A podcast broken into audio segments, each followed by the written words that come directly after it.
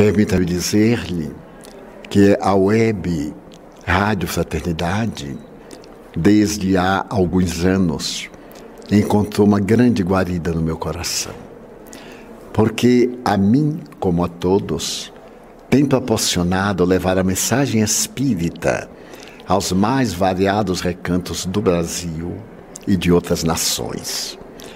Companheiros de cidades humílimas, de distantes ou de países algo longínquos, dizem-me, eu te ouço pela Rádio Fraternidade. E uma emoção muito grande me toma, porque eu vejo quando Jesus disse que a mensagem dele entraria pelos telhados. Mesmo hoje, com a comunicação virtual, o telhado representa essa construção de fora que a comunicação penetra e ilumina a alma. Sou eu, portanto, um grande devedor à Rádio Fraternidade Web, orando a Deus para que ela continue seguindo o conceito kardeciano, divulgar o Espiritismo por todos os meios ao alcance. E Emmanuel, a maior caridade que se faz ao Espiritismo é a sua divulgação. Muito obrigado. Divaldo Pereira Franco. Web Rádio Fraternidade. É Web Rádio Fraternidade, a nossa ferramenta de paz, alcançando ruas, campos e cidades, com amizade, amor, muito mais. É a Web Rádio Fraternidade, a nossa ferramenta de paz, levando o Consolador a toda parte, com amizade, amor, muito mais.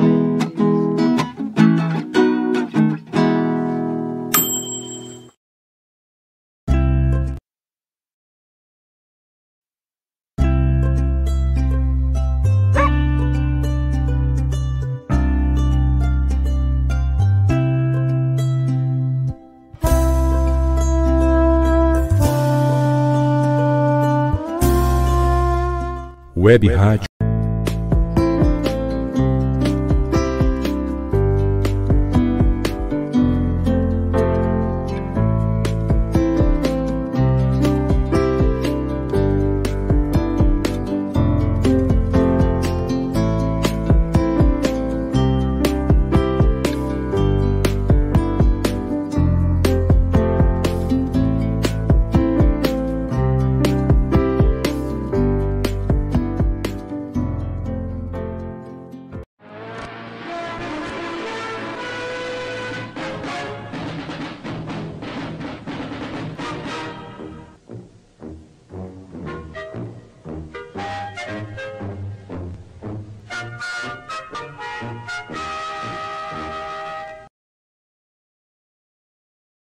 Muito boa noite, queridos internautas, ouvintes da nossa emissora do bem, a Web Rádio Fraternidade, os amigos espalhados pelo Brasil, pelo mundo, que também acompanham pelo YouTube, pelo Facebook, esse nosso programa.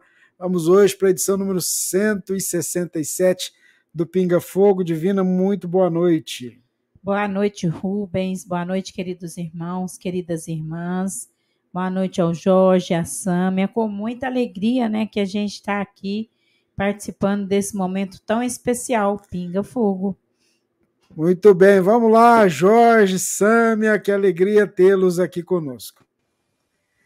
Boa noite, Rubens, boa noite, Divina, Elahá, boa noite também. É uma alegria realmente a cada segunda-feira poder estar aqui novamente nesse Pinga Fogo que já marca as nossas vidas, né? Marcou as nossas existências. Bendita pandemia! Dá para falar isso. É, daqui a uns milênios, quando perguntar em qual encarnação isso aconteceu, não, na encarnação do Pinga Fogo. Está marcada. Jorge. Boa noite, Divina. Boa noite. Gostei do cabelo, Sâmia. Boa noite, Sâmia. Boa noite, Rubens, e boa noite, meus queridos companheiros do Tarefeiros do Bem no Rio de Janeiro. Júlio Roriz, Ana Tereza Camasmi, Adriana, Marilda Reciolino, a Selma Maria e todo o pessoal do Tarefeiros do Bem. Boa noite para vocês e boa noite para o pessoal da minha terra, Macapá. Eu estive em Macapá este final de semana e pude rever amigos muito queridos por lá. Então, uma boa noite para todo o pessoal da minha terra. Boa noite, Anaceli, minha anfitriã, lá em Macapá. Dei trabalho para ela. Então, uma boa noite para todos nós. Oi? O bom filho volta à terra, né? É. Muito bom. Gente, uma boa noite para todos nós e que tenhamos uma excelente oportunidade hoje de refletir sobre as nossas vidas. Sim, eu estou um pouquinho melhor na gripe. Eu não estou no, no, assim, zerado, né? Eu ainda não cheguei no meu máximo. O meu máximo é quarenta por cento. Eu cheguei já nos meus trinta e dois por cento, trinta e três por cento. É porque... Eu pensei que você ia falar cem por cento.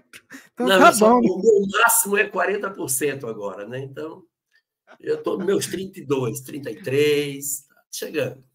Tá bom. Vamos para a nossa prece, agradecendo a todo mundo que está com a gente.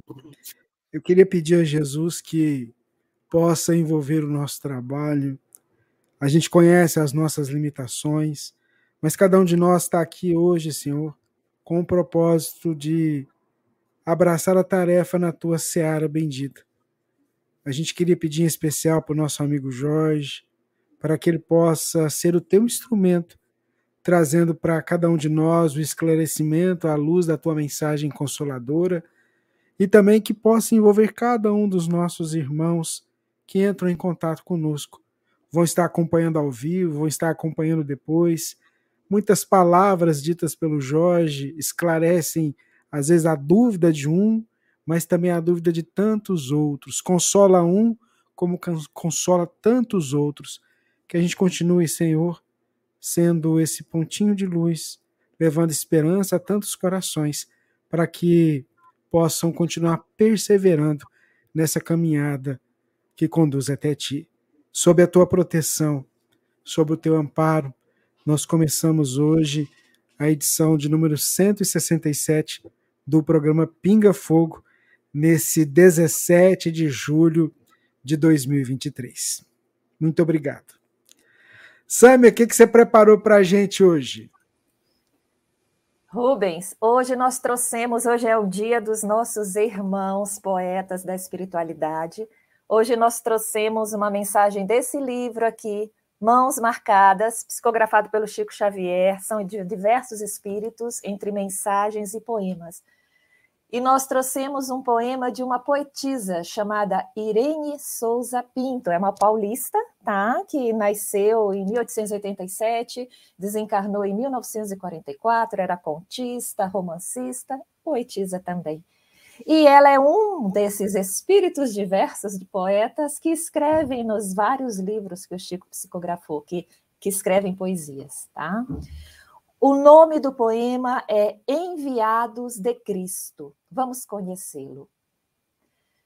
Esse triste companheiro, cujo passo te procura, ralado na desventura que não sabes de onde vem, esse pedinte arrasado por dores desconhecidas, emaranhado em feridas sem proteção de ninguém. Esse amigo que lastima a própria ação rude e cega, no cárcere que o segrega pela reforma e pesar. Esse irmão largado à noite, de olhar magoado e profundo, que roga debalde ao mundo o doce calor de um lar. Essa mendiga que estende pobre mão encarquilhada, cuja penúria na estrada ninguém na terra traduz. Esse doente cansado que se lamenta sozinho, abandonado ao caminho, amíngua de paz e luz. Essa mãe de filho ao peito, que em lágrimas se consome, às vezes com febre e fome, rogando socorro em vão. Essa criança assustada, que chora sem rumo certo, flor atirada ao deserto, anjo da cruz da aflição. À frente desses amigos que o sofrimento encarcera, corações de longa espera, recordas, não o julgueis. Eles não pedem censura.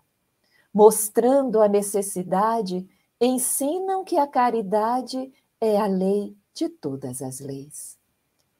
Esses irmãos quase mortos, eis que o céu nos envia na estrada do dia a dia para as lições do Senhor. Saibamos ressuscitá-los da morte em sombra e prova, doando-lhes vida nova na escola viva do amor. Obrigada. Muito bem, Sâmia. Agora a gente quer te ouvir sobre esse poema. É, olha, eu adorei esse poema, não conhecia essa poetisa, né? E ela mostra que muitas vezes a gente vai longe em busca do bem e às vezes o bem cruza o nosso caminho o tempo todo. Pessoas que às vezes batem a nossa porta e a gente não atende, diz que não tem, e depois nós saímos para distribuir a sopa lá longe de nós, né? E ela mostra que o bem vem até nós, o desafio vem até nós. A gente nem precisa procurá-lo. E você, Jorge, quer falar alguma coisa? É, eu achei extremamente bonita essa poesia, mas eu quero antes responder aqui para a Eliane. Eliane, sim, a Sâmia é minha esposa. Nós temos quarenta anos de convivência.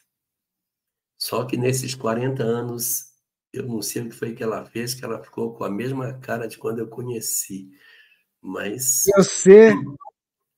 Mas eu envelheci, ela não. Mas, respondendo aí a questão que você fez, Rubens, sim, esse poema é de uma beleza muito grande. A Sâmia pensou exatamente o ponto que é crucial de tudo isso, que às vezes a gente corre tanto atrás da... do bem a ser feito e se esquece que a gente não precisa correr atrás, que o bem vem até nós. E eu poderia reler todas essas frases que, que a Sâmia leu, onde ela dizia assim, a mãe que tem o filho ao peito, poderia ser lido assim, a tua irmã, a tua prima com o filho ao peito, a tua mãe. Às vezes são os parentes, são as pessoas que estão no redor de nós. Quantos de nós temos pessoas que trabalham conosco na nossa intimidade doméstica e a gente não dá a essas pessoas a atenção devida, aí a gente vai procurar lá alguém para ajudar, quando bem do nosso lado está a necessidade, na forma até de um filho, de uma nora, de de um genro, de alguém que priva da nossa intimidade doméstica e a gente está caçando bem para fazer, como se Deus não nos tivesse assinalado com um ambiente familiar como sendo o lugar ideal para que a gente descobrisse é, as que a vida nos oferece. Muito bem, Sâmia, muito bem, Divina. Eu queria que a Sâmia ficasse um pouquinho antes da gente despedir, para você ajudar a gente numa, numa questão que foi apresentada aqui para a gente, o Jorge também, para a gente dizer algumas palavras aqui. Porque o Pinga Fogo tem essa, vamos dizer assim, essa vertente aí de também poder consolar corações. Estou precisando demais de ajuda. Crie um filho muito difícil. Ele está com catorze anos agora e só piora. Há uma semana foi expulso da escola porque acertou uma pedrada em um colega. Ele faz tratamento com psicóloga, psiquiatra, mas parece não se importar com nada. Me agride, me ofende. É muito difícil fazer com que ele tome a medicação na hora certa. Por vezes, nem toma. Eu não estou aguentando mais. Trabalho duro, oito, nove, dez horas por dia. E ainda encaro muito tempo numa condução lotada todos os dias. Sei que essa é a rotina de milhares e milhares de brasileiros, mas eu não estou aguentando mais. Penso em me matar todos os dias. Me falta coragem, mas não suporto mais a vida que levo. uma vida sem sonhos, sem diversão, sem alegrias e sem perspectivas de melhora. Por favor, me ajudem. Vamos ajudá-la. Quem começa aí?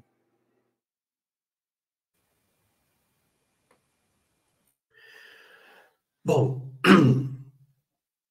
nessas circunstâncias é importante observar que como é que a sociedade funcionava antigamente. Havia as famílias e haviam as instituições para as pessoas que tinham qualquer tipo de transtorno na área do comportamento. E as pessoas que tinham transtorno comportamental, elas eram institucionalizadas. Você levava a pessoa para esse local, ela ficava ali. Com o avanço da ciência e a descoberta de medicação assim, bastante efetiva, houve um progresso dessa ideia e a desinstitucionalização das pessoas para que elas ficassem no lar. Porque com a medicação você consegue garantir uma presença, uma convivência. Mas a própria condição de saúde mental, ela estabelece limites para essa convivência.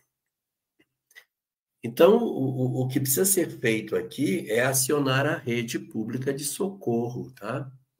Então, é necessário que essa mãe ela faça um contato com a rede de proteção, que no caso aí pode ser o CAPES. Ela pode procurar o CAPES e dizer, olha, eu estou com dificuldade, eu não consigo controlar meu filho, ele não toma medicação, estou numa situação muito difícil.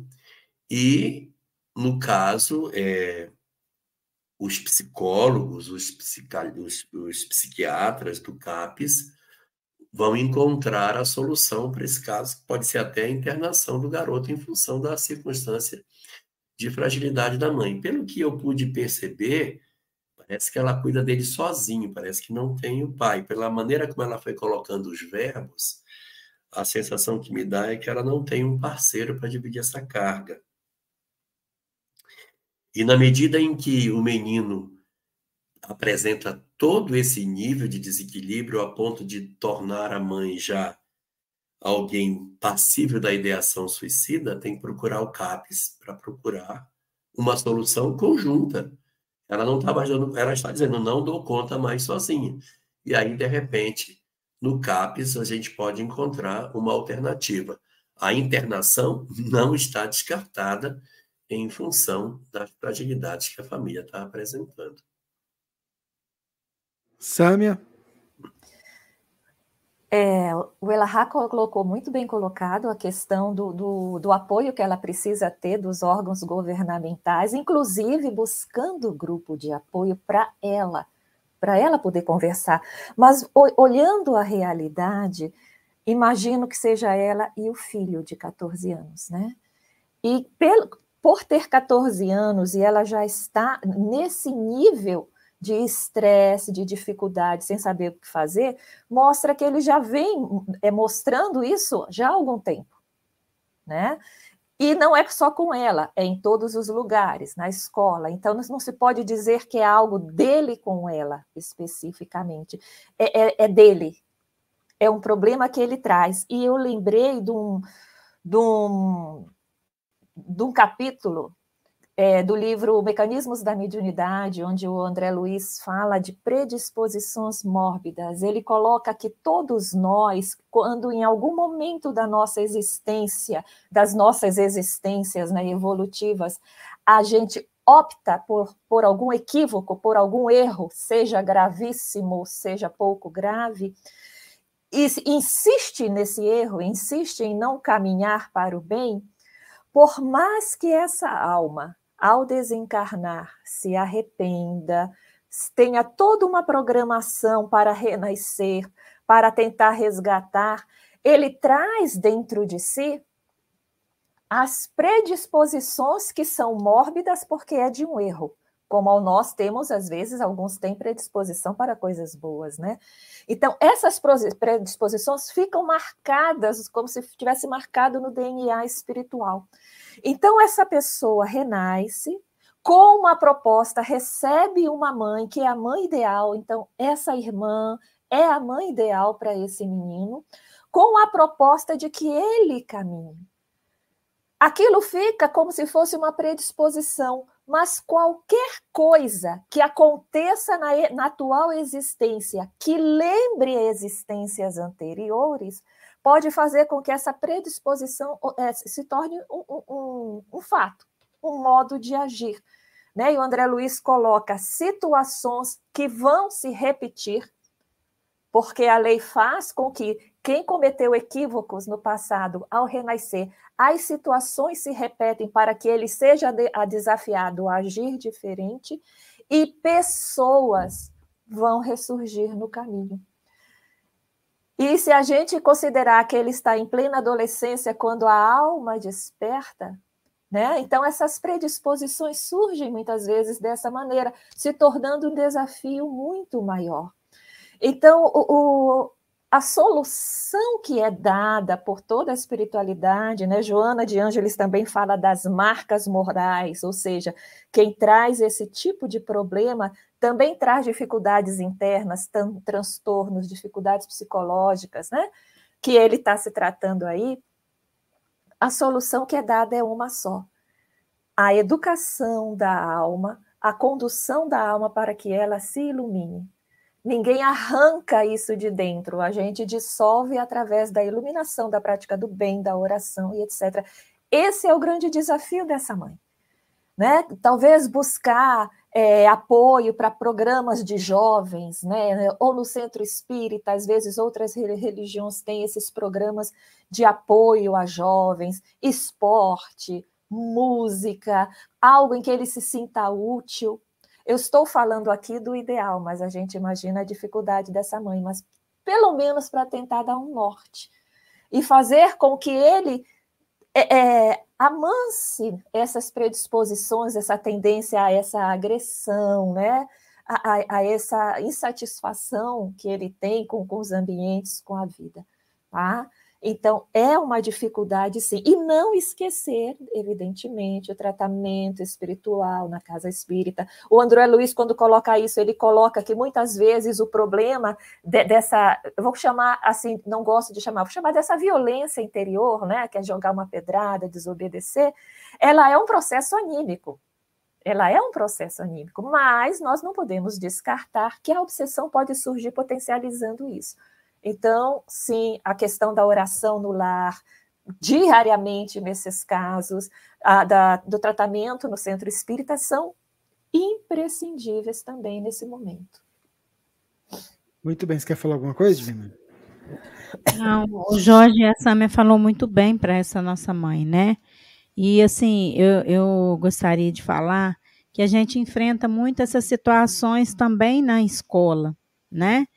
Quanto professora, né, a gente enfrenta essas situações e a gente geralmente, né, procura a família para poder dar as mãos, para poder, sabe, melhorar esse quadro. E é, não é fácil, né, porque pelo que vocês falaram e deu para entender, ela é uma pessoa que está caminhando sozinha com esse jovem, né, provavelmente tem que cuidar do sustento do lar, né, e, e dele próprio. Mas eu só gostaria de falar algo, né? Isso, né? Foi algo combinado entre os, entre os dois. E, com certeza, é, com todas essas orientações passadas pela Sâmia, pelo Jorge, principalmente a questão do tratamento espiritual, do passe, das preces, do culto do evangelho lá, é, serão, assim, uma força, né? Para que você possa continuar essa jornada juntamente com esse jovem, que não é por acaso que ele está sob a sua guarda, sob a sua responsabilidade, né? A gente não deve esquecer disso. Tá difícil, dói, só você sabe, né, o que você está passando, mas com certeza foi algo combinado. Queria agradecer vocês por nos ajudar, porque chega essas perguntas aqui para mim, se eu não tivesse vocês para ajudar a responder, como é que a gente ia fazer? Eu queria, queria fazer um comentário. Diga. Queria fazer um comentário no seguinte sentido.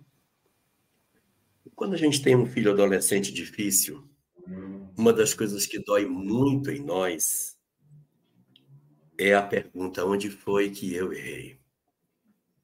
E geralmente os pais puxam para si a razão pela qual seus filhos apresentam determinadas condutas.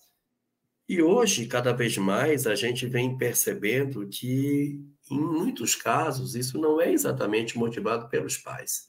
É claro que a gente vai ter muitas circunstâncias que os pais estão por trás dessas incidências.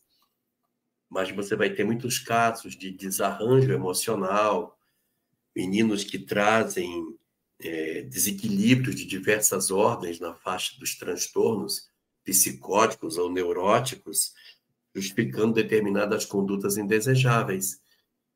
Então, é, para essa mãe, eu gostaria de dizer a ela que ela não agasalhe dentro de si a sensação de que ela é a culpada. E um sentimento que decorre desse primeiro é: eu não tenho a obrigação de curá-lo. Porque, na verdade, a gente às vezes toma sobre si essa responsabilidade. Eu vou consertar o outro. O que, que a gente vai fazer? A gente vai entregar ao outro o que a gente puder entregar para que ele se equilibre.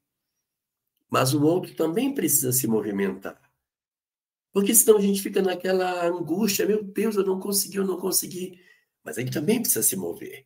Então, para que a gente possa se fortalecer, a gente diz assim: eu farei o que estiver ao meu alcance, mas eu tenho que entender que ele tem o direito de ter a vida que ele quiser. Ele ainda é menor de idade, você responde legalmente por ele, mas quando ele alcançar dezoito anos, você não tem mais responsabilidade legal sobre ele. Eu sei que uma pessoa de dezoito anos é um menino ainda. É um garoto. A gente fala que é um homem, mas é um garoto. Mas as suas responsabilidades legais, elas terminam aí. E o fortalecimento nosso vem da condição de entender que eu, na condição de pai e de mãe, entregarei tudo que eu puder, farei tudo que eu puder, sem a expectativa de que eu seja o solucionador dos problemas que os outros possuem. Eu vou entregar tudo de mim, tem a expectativa de que eu consiga, de fato, salvar alguém. Eu vou dar tudo, sem esperar nada em troca. E aí, quando os dezoito anos chegar, os laços legais vão permitir com que você se desatrele das histórias que ele possui e permita que você possa tomar uma decisão até mais dura com relação a isso, permitindo que ele tenha uma vida absolutamente apartada da sua. Sâmia, eu queria te agradecer mais uma vez por ter ficado com a gente, viu? Deus te pague, como diz o nosso Simão Pedro aqui. E até a próxima. Obrigado, Rubens. Muito obrigado pela oportunidade de colaborar. Até a próxima e um excelente Pinga Fogo para vocês. Obrigado, Sâmia. Qual é a notícia que você tem do, do, do Simão Pedro? A última que eu tenho é que ele está em casa fazendo tratamento médico, né? Está lá recuperando de saúde. Ele ficou nove dias internado no hospital, né? Aquela notícia que ele colocou. É, ele esteve aqui no dia no, no evento do Leon Denis, né? Participou. E aí ele retornou, acho que logo, logo naquela semana já ficou internado. Ficou nove dias, se não me engano, internado, lá em Patrocínio, e agora está em casa. Ele mesmo está tá postando no Instagram dele algumas informações que o pessoal fica querendo saber notícia, né? Então ele está fazendo o tratamento agora. Ele saiu essa semana do hospital, está em casa fazendo tratamento, a gente aqui vibrando por ele. Já que você tocou no nome dele, eu queria fazer, aliás, vai, vamos deixar aqui, vamos deixar ele convidar. Olá. Vai. Eu estou aqui para convidar você para estar conosco no sétimo Congresso Espírita de Uberlândia, o Sétimo Céu, agora em janeiro de dois mil e vinte e quatro, dias vinte e seis, vinte e sete e vinte e oito de janeiro, e com um tema muito interessante, que é uma resposta de Jesus a Pedro: apacenta as minhas ovelhas. E aqui ele diz: tu me amas, é a pergunta. Então fica o convite para vocês estarem conosco, são diversos palestrantes, estarei presente mais uma vez no céu e espero encontrar com você também, para a gente rever os amigos, para a gente fazer novos amigos e todos no mesmo propósito, aprender um pouco mais sobre o Evangelho de Jesus. Vamos todo mundo para o céu, no bom sentido, né? Vamos lá, vamos para, vamos para as perguntas. E a gente vai vibrar todo mundo aqui pelo nosso querido Simão Pedro. A Divina já separou uma próxima pergunta ali, vai, Divina. E fora, Rubens, que já foi o primeiro lote inteiro e está mais a metade, né, do segundo lote já preenchido. O pessoal tem que se inscrever, porque senão as vagas são limitadas. Isso, isso mesmo. Então, é, a pergunta é da nossa irmã Amagali Barbosa. Por que no Livro dos Espíritos de Allan Kardec não há nada sobre umbral? Não li o livro todo. Procurei a palavra umbral no índice, não encontrei. Folhei bastante o livro e, por fim, desisti. Obrigada, Magali. Com você, Jorge. O umbral não aparece na obra de Allan Kardec, nem só no Livro dos Espíritos, como nem nas outras obras. Porque umbral é uma designação específica trazida por André Luiz. Eu poderia dar um outro nome. Por que que chama umbral? Por que tem esse nome? Porque é assim, ó.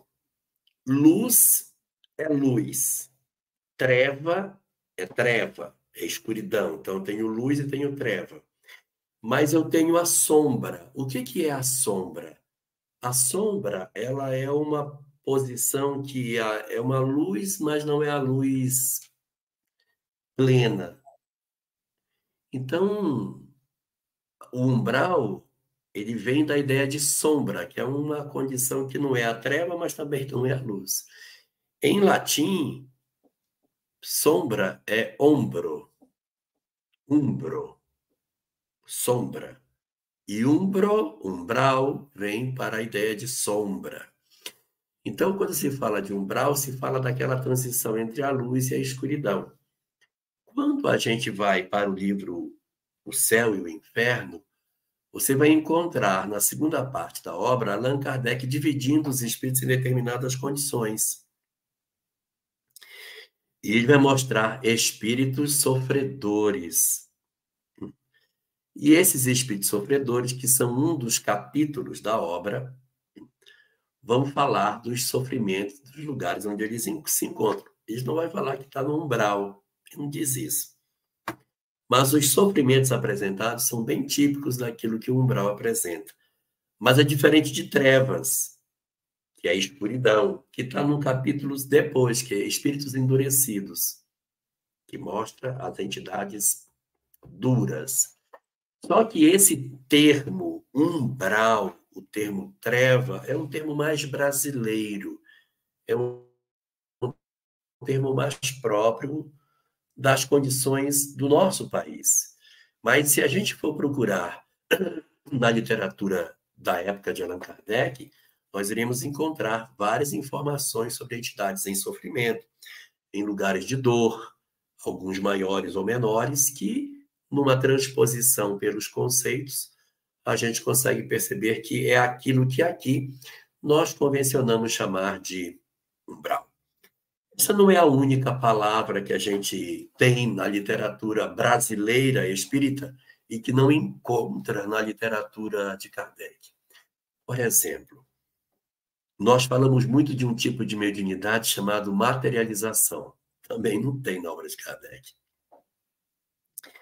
As materializações de Kate King, pode procurar no Livro dos Médiuns, não tem. Kardec chamava de aparições. Aparições tangíveis e aparições não tangíveis. Mas materialização não existe. Outra palavra que a gente usa e que tam, tam, também não tem na obra de Kardec, desdobramento.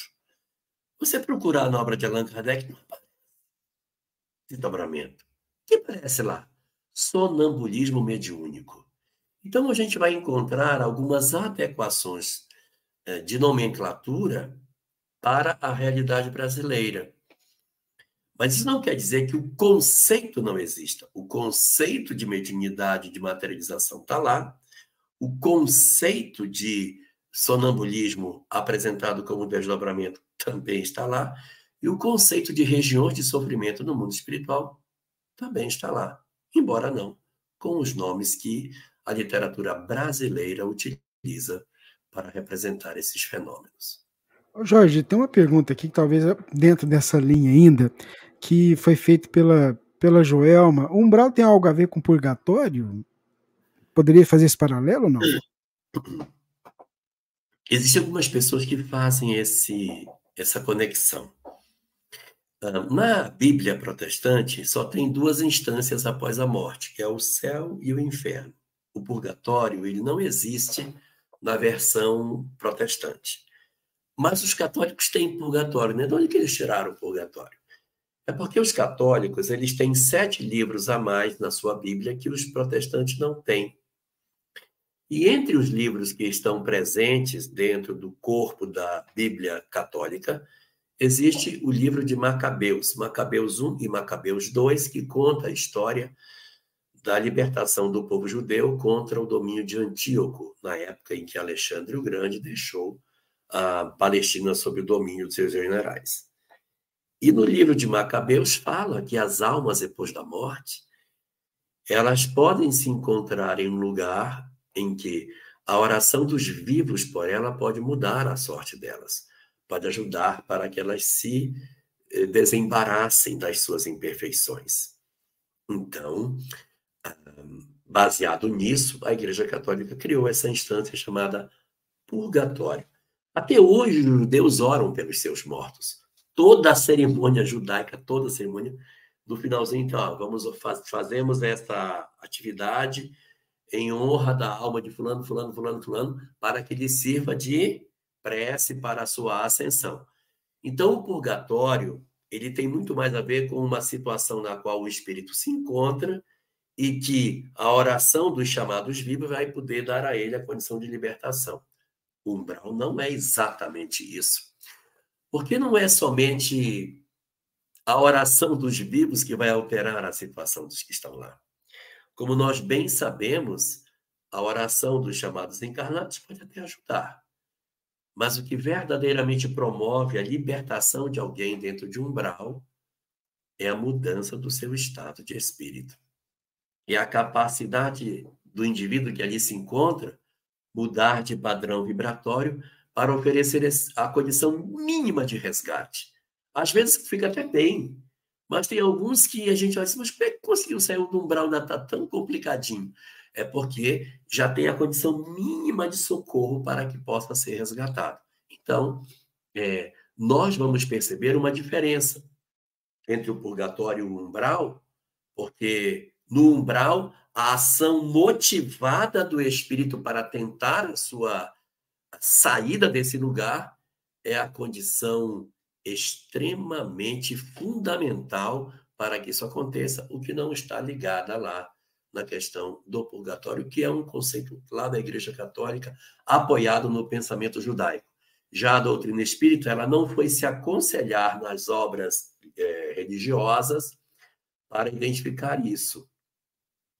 Na verdade, ela surge da observação mediúnica em que se nota a presença dessa instância espiritual. Então, é, ela não nasce do, do, do, do purgatório, porque senão a gente estaria dizendo que Kardec foi lá, Kardec ou a, a literatura espírita foi lá na literatura católica, pegou um conceito e trouxe para cá, e não é.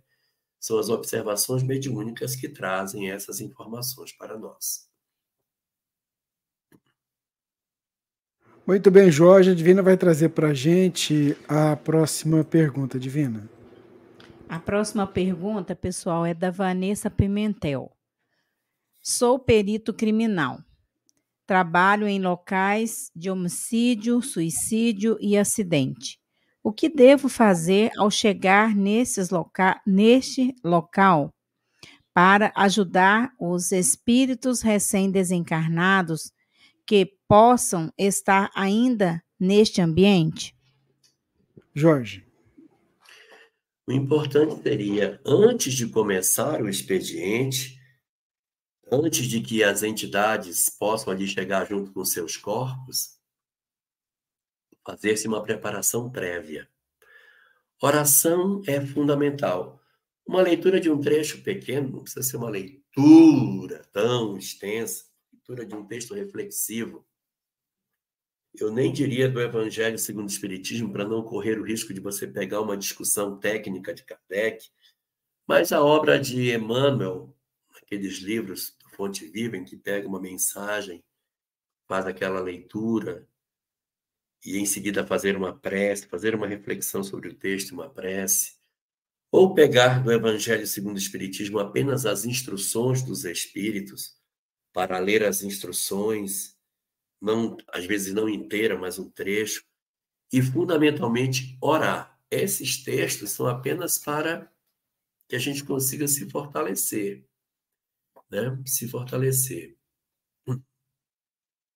E na hora que a gente faz a leitura, se organiza emocionalmente para que depois a gente possa é, orar com mais proveito, preparando o ambiente.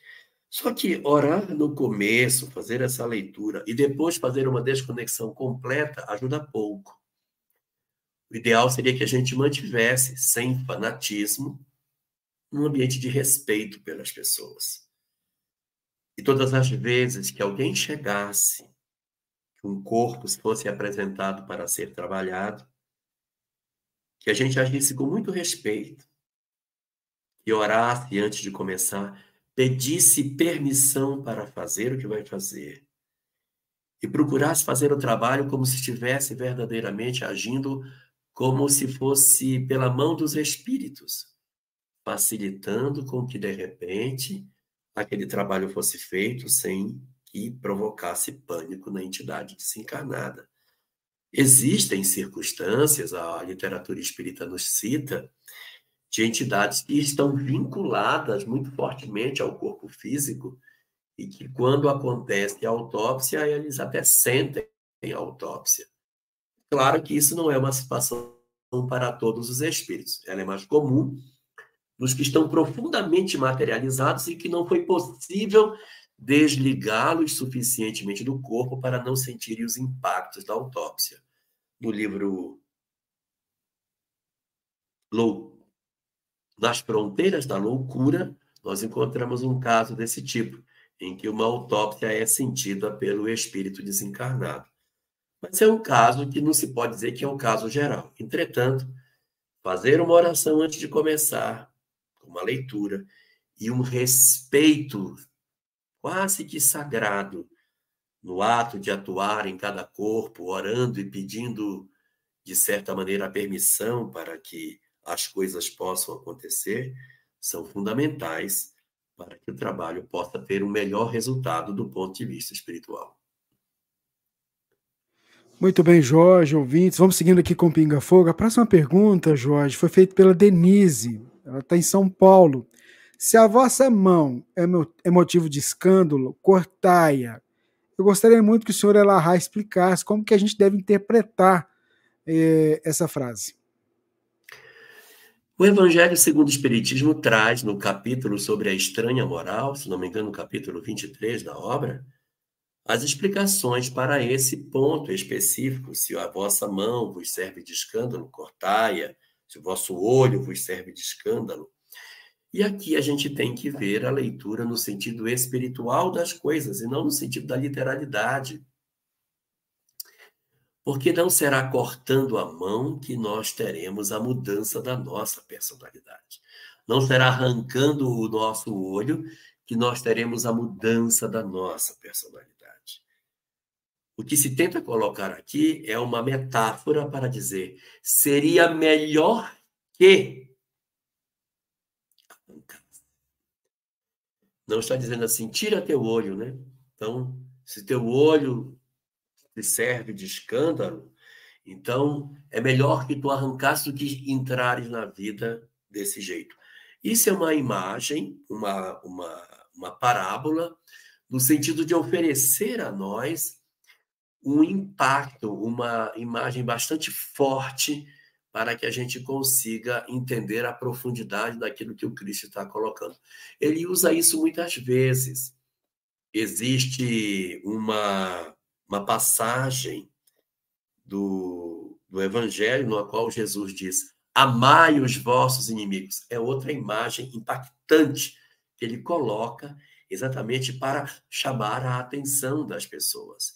E isso é mais uma das frases que Jesus utiliza como uma espécie de hipérbole para que a gente consiga acordar para os sentimentos e fazer a mudança que a gente precisa fazer para que a gente entre na vida em melhores condições do que chegar com os dois olhos e cheios de as nossas imperfeições, né?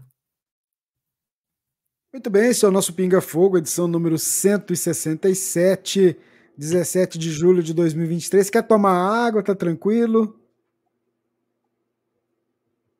Quer tomar água? Tranquilo.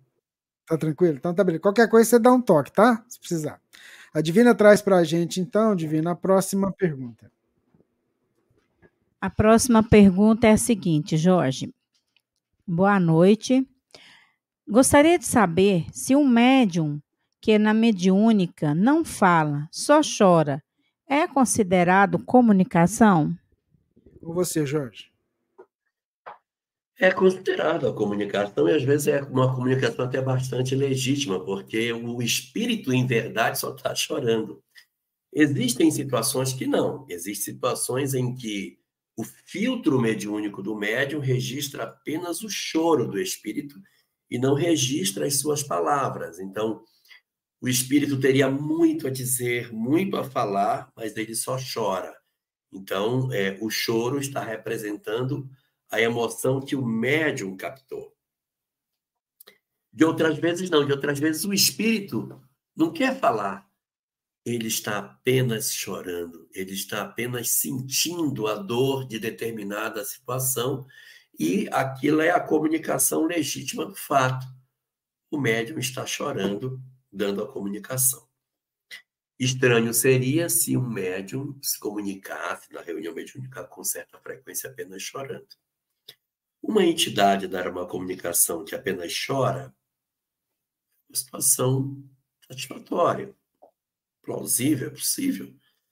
Mas um médium que as suas comunicações são apenas isso pode representar ou uma dificuldade do médium de verdadeiramente penetrar nos sentimentos do espírito, ou pode representar fenômenos anímicos, em que ele está sentindo o choro de si próprio, e aí ele está pondo para fora uma série de dores que ele possui. Existe ainda também uma outra situação, uma terceira situação, na qual uma entidade superior dá uma comunicação e a lágrima desce no canto dos olhos. E a gente diz, ué, como é que pode? O espírito superior não está chorando. Ele não está chorando. O médium está registrando a emoção daquela entidade na forma do pranto. Mas o espírito, em verdade, não chora. Mas a emoção que ele está sendo tomada é tão grande, é uma emoção positiva e a comunicação está sendo recebida com lágrimas. Às vezes não é um choro. A comunicação vai acontecendo e a lágrima vem assim, ó, descendo bem silenciosamente pelo canto do olho. O espírito não está necessariamente chorando. É o médium que na filtragem mediúnica registra como pranto aquilo que na verdade é uma intensa emoção. Muito bem, Jorge. Vamos seguindo aqui com o programa. A próxima pergunta é, foi trazida por uma irmã que não, não é espírita, pelo menos pelo que ela disse aqui, né? Pretendo iniciar dentro em breve a leitura das obras básicas do Espiritismo, mas primeiro quero assistir todas as edições do Pinga Fogo, já que descobri o programa somente em dois mil e vinte e dois. Assisti a todos os programas de janeiro de dois mil e vinte e dois a dez de julho de dois mil e vinte e três. Mas ainda estou maratonando as edições de dois mil e vinte e dois mil e vinte e um. Sinto-me muito tocada pelo ensinamento espírita. Ele me fortaleceu a fé e aumentou em mim o desejo de ser uma cristã cada vez melhor, amando mais, compreendendo mais, perdoando mais. Como professora, não posso fazer proselitismo religioso em minha sala de aula, mas Sim. porque não cito religiões, nada impede de eu falar sobre questões morais e sobre as consequências de nossas ações. Temas esses sempre abordados no Pinga Fogo. Recentemente, no último dia de aula, antes do recesso escolar, um aluno perguntou: de que adianta a gente ser bom e justo se as pessoas que fazem coisas erradas são sempre mais felizes e bem-sucedidas que nós? Acredito que meu aluno tenha ficado satisfeito com a resposta que dei, mas depois, a sós, comigo mesma, eu, eu admiti que também conheço muita gente que pratica o mal e vive muito feliz. E isso gerou uma dúvida que eu gostaria de ver esclarecida agora.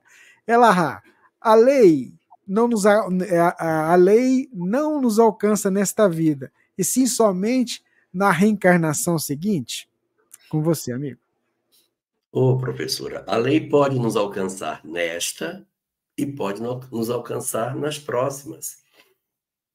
E pode nos alcançar não na próxima, mas numa outra mais à frente.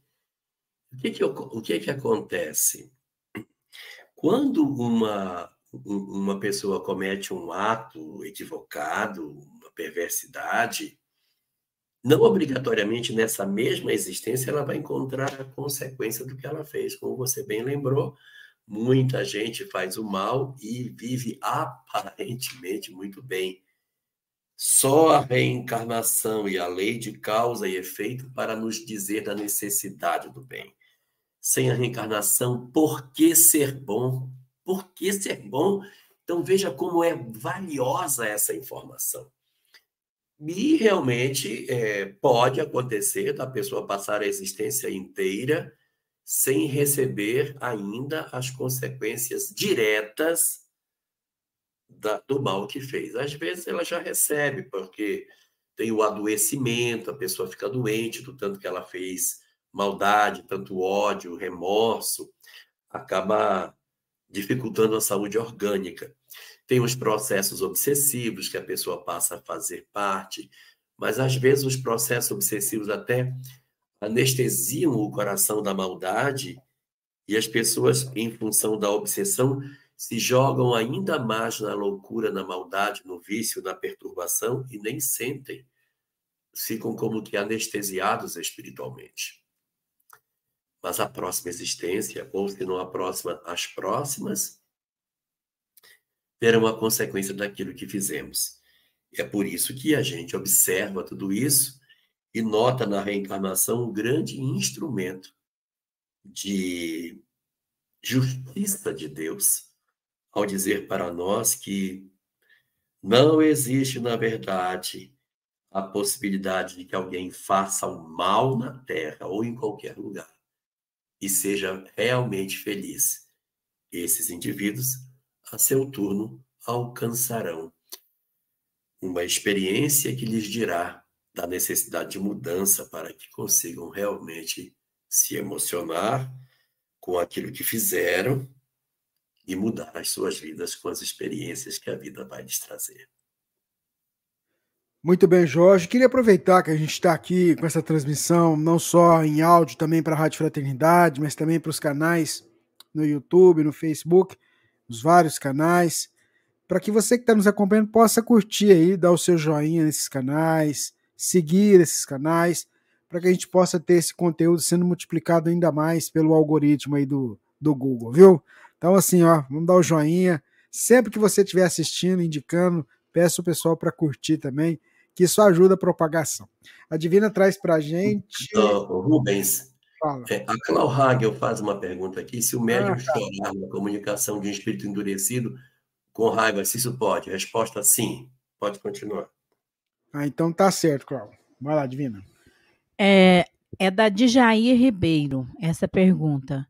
Fim do mundo, no cristianismo, há muitas informações sobre os finais dos tempos, sermão profético e apocalipse. O mesmo se dá no, no islamismo, mas no judaísmo há alguma menção na Torá ou pelos profetas? Está te perguntando aí. Hum, na Torá nada. Nos profetas existem informações sobre a vinda do Messias. Porque o que é que acontece? O cristianismo diz que o Messias já veio. O judaísmo diz que o Messias ainda não veio. Por quê? Porque na visão do judaísmo, quando o Messias vier é o fim de tudo. Então é o, a vinda do Messias marca o final de tudo. E é por isso que se conecta, né, a ideia da segunda vinda de Jesus com o fim de tudo. A gente vai encontrar algumas informações desse tipo mais propriamente na Cabala. A Cabala tem algumas notícias sobre essas questões, em que eles falam do sétimo milênio. Eles dizem que o mundo foi criado lá atrás, né? Você pegar o mundo tem cinco mil e setecentos ou cinco mil e oitocentos anos, um negócio assim. Então o sétimo milênio está perto, né? Que seis mil está para chegar. Então, eles dizem que o sétimo milênio é o milênio do Messias, e que o Messias vai chegar, e que isso representa um momento de mudança.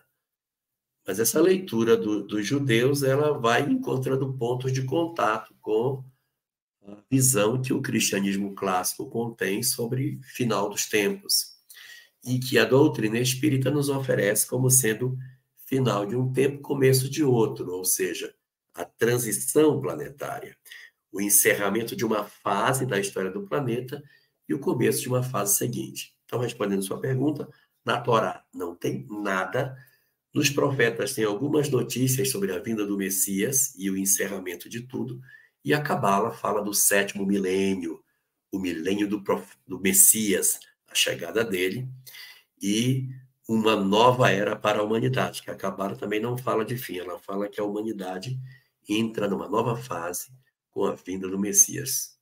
Humanidade.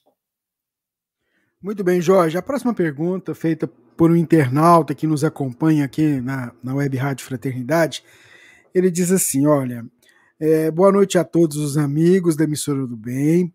Eu gostaria de perguntar ao professor Jorge Elahá como pode se explicar que uma pessoa é assassinada, latrocínio, durante a sua atividade de trabalho, um Uber, por um jovem. Na visão da doutrina espírita, o que dizer? Continue com essa atividade abençoada de alimentar, alimentar a... O que dizer, aliás? Aí ele está agradecendo para a gente continuar o trabalho que tem alimentado almas, que é o Pinga Fogo. O que a gente pode dizer para esses nossos irmãos, Jorge? Eu gosto muito de uma imagem que o, o Haroldo Dutra Dias faz sobre o que seja o planejamento reencarnatório.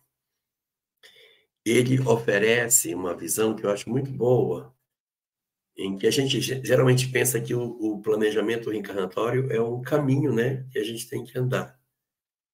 E aí ele oferece a ideia de que o planejamento reencarnatório ele é uma teia, mas é uma teia tridimensional. Pode andar na horizontal, pode subir, pode descer. Então, existe uma teia para a gente cumprir. E não existe só uma história para que a gente desenvolva aqui. Quando a gente reencarna, nós temos uma, um planejamento prevalente, nós temos um, um planejamento que se sobressai como se fosse o principal, uma história principal para viver. Eu tenho uma história principal, qual? A história principal é nascer, casar com fulana, é ser médico, executar essa minha atividade até os setenta anos e desencarnar. Beleza. Mas essa não é a única história que eu tenho. Eu tenho outras histórias de outros equívocos que eu cometi e que, se de repente eu não seguir por esse caminho, eu seguir por outro, não significa que eu obrigatoriamente estou absolutamente... É, fora do planejamento. Eu peguei uma outra via, um outro caminho alternativo dentro dessa grande teia que o planejamento é representado. Nada garante que obrigatoriamente o rapaz teria que desencarnar naquele momento em função da ação daquele latrocida. Garante. Mas pode ser que essa seja a situação dominante, ou seja, ele desencarnaria um acidente de trânsito, uma doença, uma, uma infecção grave que aparece, a pessoa desencarna. Eu tenho visto agora, assim, alguns casos, assim, bem surpreendentes, de pessoas que com uma infecção dentária, o dente inflamou e a pessoa pegou septicemia e faleceu. Uma coisa que você, mas como é que pode? Pois é. E casos é, de, de morte, assim, que você diz, mas como que isso aconteceu? Então, existem situações em que, dentro do planejamento, causas diversas podem ser evocadas para o cumprimento do planejamento principal. Mas pode ser que o, o assassinato não fosse o planejamento principal, que o desencarne dele fosse um planejamento secundário. Você, olha, existe a possibilidade, se você vai reencarnar, você vai viver até os oitenta anos, vai fazer isso, vai ser Uber, vai tal, tal, tal, tal, tal. Mas existe uma, um planejamento é, secundário, desencarnar cedo, porque você tem uma história com desencarnação cedo e que, se isso acontecer, não está no planejamento principal, mas é um planejamento acessório que, em acontecendo, é um planejamento que atende a um outro interesse. Tem que deixar a vida, deixar os filhos, deixar a família, aprender a se desapegar, não sei. Uma outra história que justifique desencarnar cedo. Mas, seja desencarnar cedo, seja desencarnar tardiamente, o latrocínio não faz parte do planejamento, porque ninguém renasceu para matar ninguém. Então, como ele morreria? Acidente de trânsito, o carro cai num buraco, uma bala perdida, não sei. Mas não há, dentro do planejamento reencarnatório, o apontamento de que alguém tenha que vir para ser o latrocida. Tem uma frase de Jesus que diz assim: é necessário que o escândalo venha, ou seja, desencarnar cedo. O menino estava no Uber e pegou uma bala perdida, todo mundo se escandaliza. Ele estava no Uber, ele vinha e o cara atravessou o sinal vermelho e bateu e matou. Ele era jovem e ele foi no bar. E lá ele se envolveu numa briga e o cara atirou nele e matou. Ele era jovem e ele pegou Covid. E ele desencarnou. Então, existem várias situações que podem, de repente, justificar um desencarne sem que ninguém necessariamente se apresente como sendo o autor disso. Quando alguém se apresenta, não é vontade da lei. É necessário que o escândalo venha, que as pessoas se escandalizem com uma desencarnação tão jovem.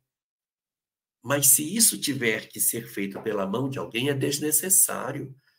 A lei de Deus não precisa que ninguém se corrompa para que ela se cumpra. Ela tem mecanismos para se cumprir sozinha. Então é necessário que o escândalo venha. Mas se alguém se apresentar para querer ser o braço da lei, ainda aquele que se apresentar para ser o braço executor da lei, ainda que inconscientemente, ainda aquele por quem o escândalo vier. O escândalo vai vir, a lei vai se cumprir, mas existem alguns de nós que nos apresentamos para ser os agentes da lei. Quando nós levantamos o braço para querer ser os agentes da lei, nós nos comprometemos com a lei de causa e efeito, que não precisava que assim fosse. Então, voltando para o seu caso, é possível que o rapaz não estivesse planejado para desencarnar cedo? Possibilidade. Mas o, a desencarnação cedo estava no quadro das possibilidades. Podia ser o pensamento principal, o planejamento principal, podia ser o planejamento acessório, mas o latrocínio nunca, nunca planejado para que fosse através de um assassinato que alguém tivesse que desencarnar. A lei iria se cumprir e todos nós nos escandalizaríamos. Mas sai daquele por quem o escândalo vier. Um latrocida será sempre um latrocida na lei de Deus, sem que haja nenhum tipo de atenuante, como se quisesse considerar que a lei assim queria que fosse. A Divina traz para a gente a próxima pergunta, Divina. A próxima pergunta é de Cíntia Toscano.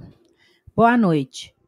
Por que a doença mental não é considerada uma missão, uma prova ou expiação, Jorge? Porque quando você está com uma doença mental, qual é o papel missionário que você poderá exercer numa limitação dessa natureza?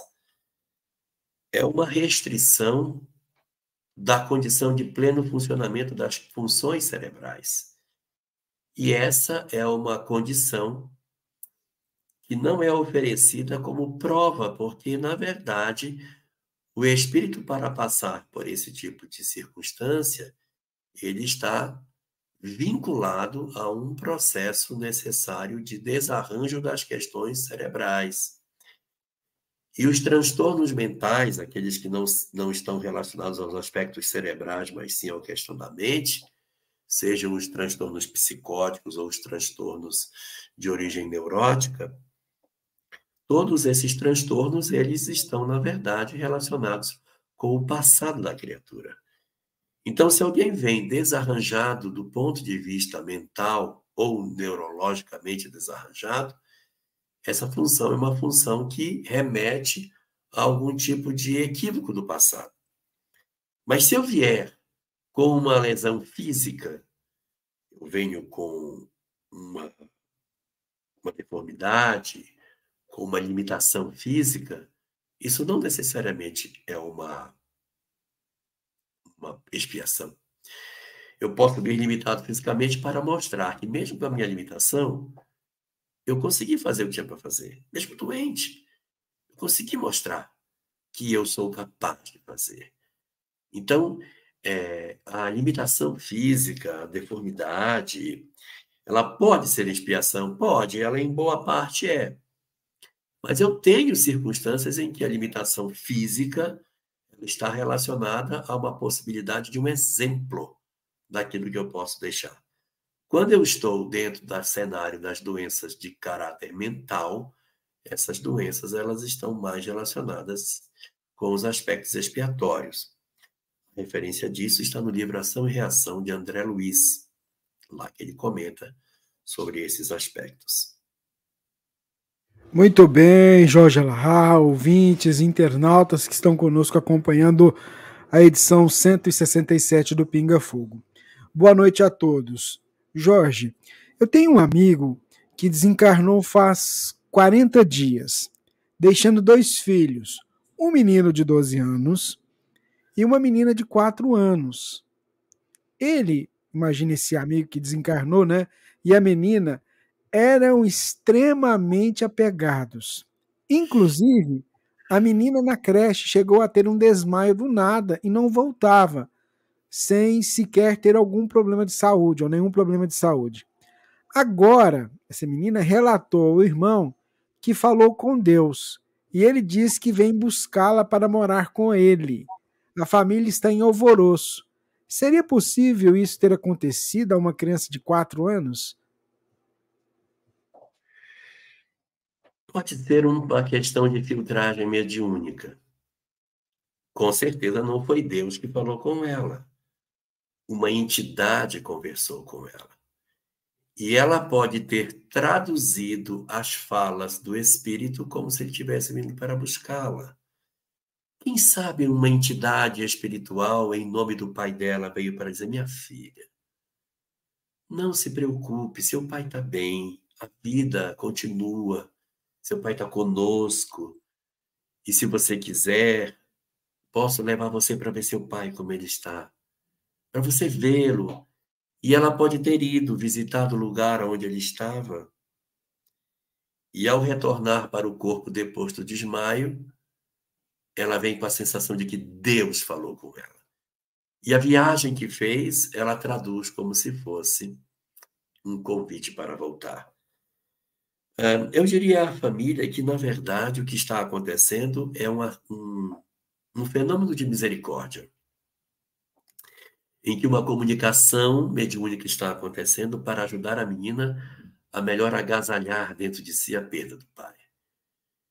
E ajudá-la, nesse momento, a melhor traduzir essas emoções de maneira mais legítima. Não é um, um convite para voltar. É um convite para dizer que, se nós nos comportarmos bem, e que se nós fizermos tudo aquilo que o pai queria que ela fizesse, Quando chegar a hora, ele vai vir buscá-la para ficar perto dele.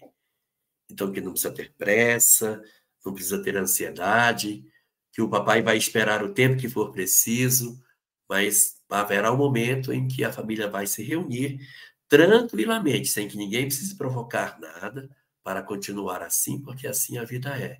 Então, é um convite para permanecer, para depois ir. Então, tem que ajudar a garota que tem quatro anos a organizar essa, esse raciocínio, para ela pode ser um pouco mais difícil, e fazer com que ela, de certa forma, consiga entender que convite foi esse que, entre aspas, Deus veio fazer para ela. Muito bem, Jorge. Edição cento e sessenta e sete do Pinga Fogo. Dizer a você que o Pinga Fogo, no nosso banco de pesquisa lá, tem muitas perguntas que às vezes o pessoal coloca aqui, né? A gente recebe, em média, cento e cinquenta perguntas por edição do programa. Então, mas tem muitas perguntas que estão lá no banco de perguntas. Então, fica fácil. Só você entrar lá, ó, programa pinga fogo ponto com ponto b r. Aí vai aparecer uma página. Que chique, né? programa pinga fogo ponto com ponto b r. Vai ficar fácil, né, para o povo. Aí você pesquisa lá, por exemplo, cremação. Aí vai aparecer o que, que o Jorge falou sobre cremação. Né? É, aí, cento e cinquenta e um do livro Consolador. Então, e aí assim, o Jorge traz esclarecimento, você vai achar lá na, na pesquisa. O pessoal está fazendo um vídeo explicando direitinho como é que faz para poder pesquisar, e a gente vai trazer em breve. Mas a Divina vai trazer para nós a próxima pergunta. A próxima pergunta é de Francisco de Assis Costa. Elahá, qual é a diferença entre mediunidade e mediani, medianimidade? Te pegamos. Nunca ouvi falar. Nem eu. Talvez, talvez não haja. É que as pessoas criam, ficam criando neologismos, né? As pessoas dizem assim, em vez de chamar de médium, fala o medianeiro. O medianeiro é o mesmo médium, é só uma questão de nomenclatura. O medianeiro, médium. Então, talvez, medianidade seria querendo representar para o medianeiro aquilo que seria mediunidade. Acredito que sejam sinônimos. Desconheço qualquer diferença de sentido entre essas palavras. Como desconheço diferença entre medianeiro e médium, é a mesma coisa, então deve ser também medianidade e mediunidade sendo a mesma coisa. Se o pessoal tinha dúvida se a gente passava algumas perguntas para você, tá vendo? Essa você, né? É assim, ó, é no vai, bate bola, né? Ô Jorge, a próxima pergunta, ela foi apresentada é, é, pela nossa irmã. Ela diz assim, ó, sou espírita, tenho cinquenta anos e não tenho filhos, por nunca sentir desejo de ser mãe como a maioria das mulheres. Mas sonho repetidas vezes com duas meninas, uma de quatro anos, Joana, e outra de dois anos, Mônica. Oh, sonho, tem até nome. Tem até nome, né? Que legal. No sonho, elas me chamam de mamãe. São ternas e amorosas. Depois de velha, penso que deveria ter gestado antes de ter feito a histerectomia. Há dez anos trabalho com crianças numa clínica de cardiologia pediátrica e isso alivia minha consciência. Será que eu deveria ter concebido essas duas meninas? Pedi perdão a elas e que elas me aguardem numa próxima existência. O senhor pode comentar sobre isso, professor Jorge Elahá? Olha, se ela teve a oportunidade de gestar quando jovem, porque lá tem cinquenta, fez histerectomia, então deve ter tirado aí, provavelmente, o útero numa fase posterior, aí, né? Já no período da menopausa e tal, período climatério. Resultado, ela deve ter tido um período fértil em que ela poderia ter tido essas crianças.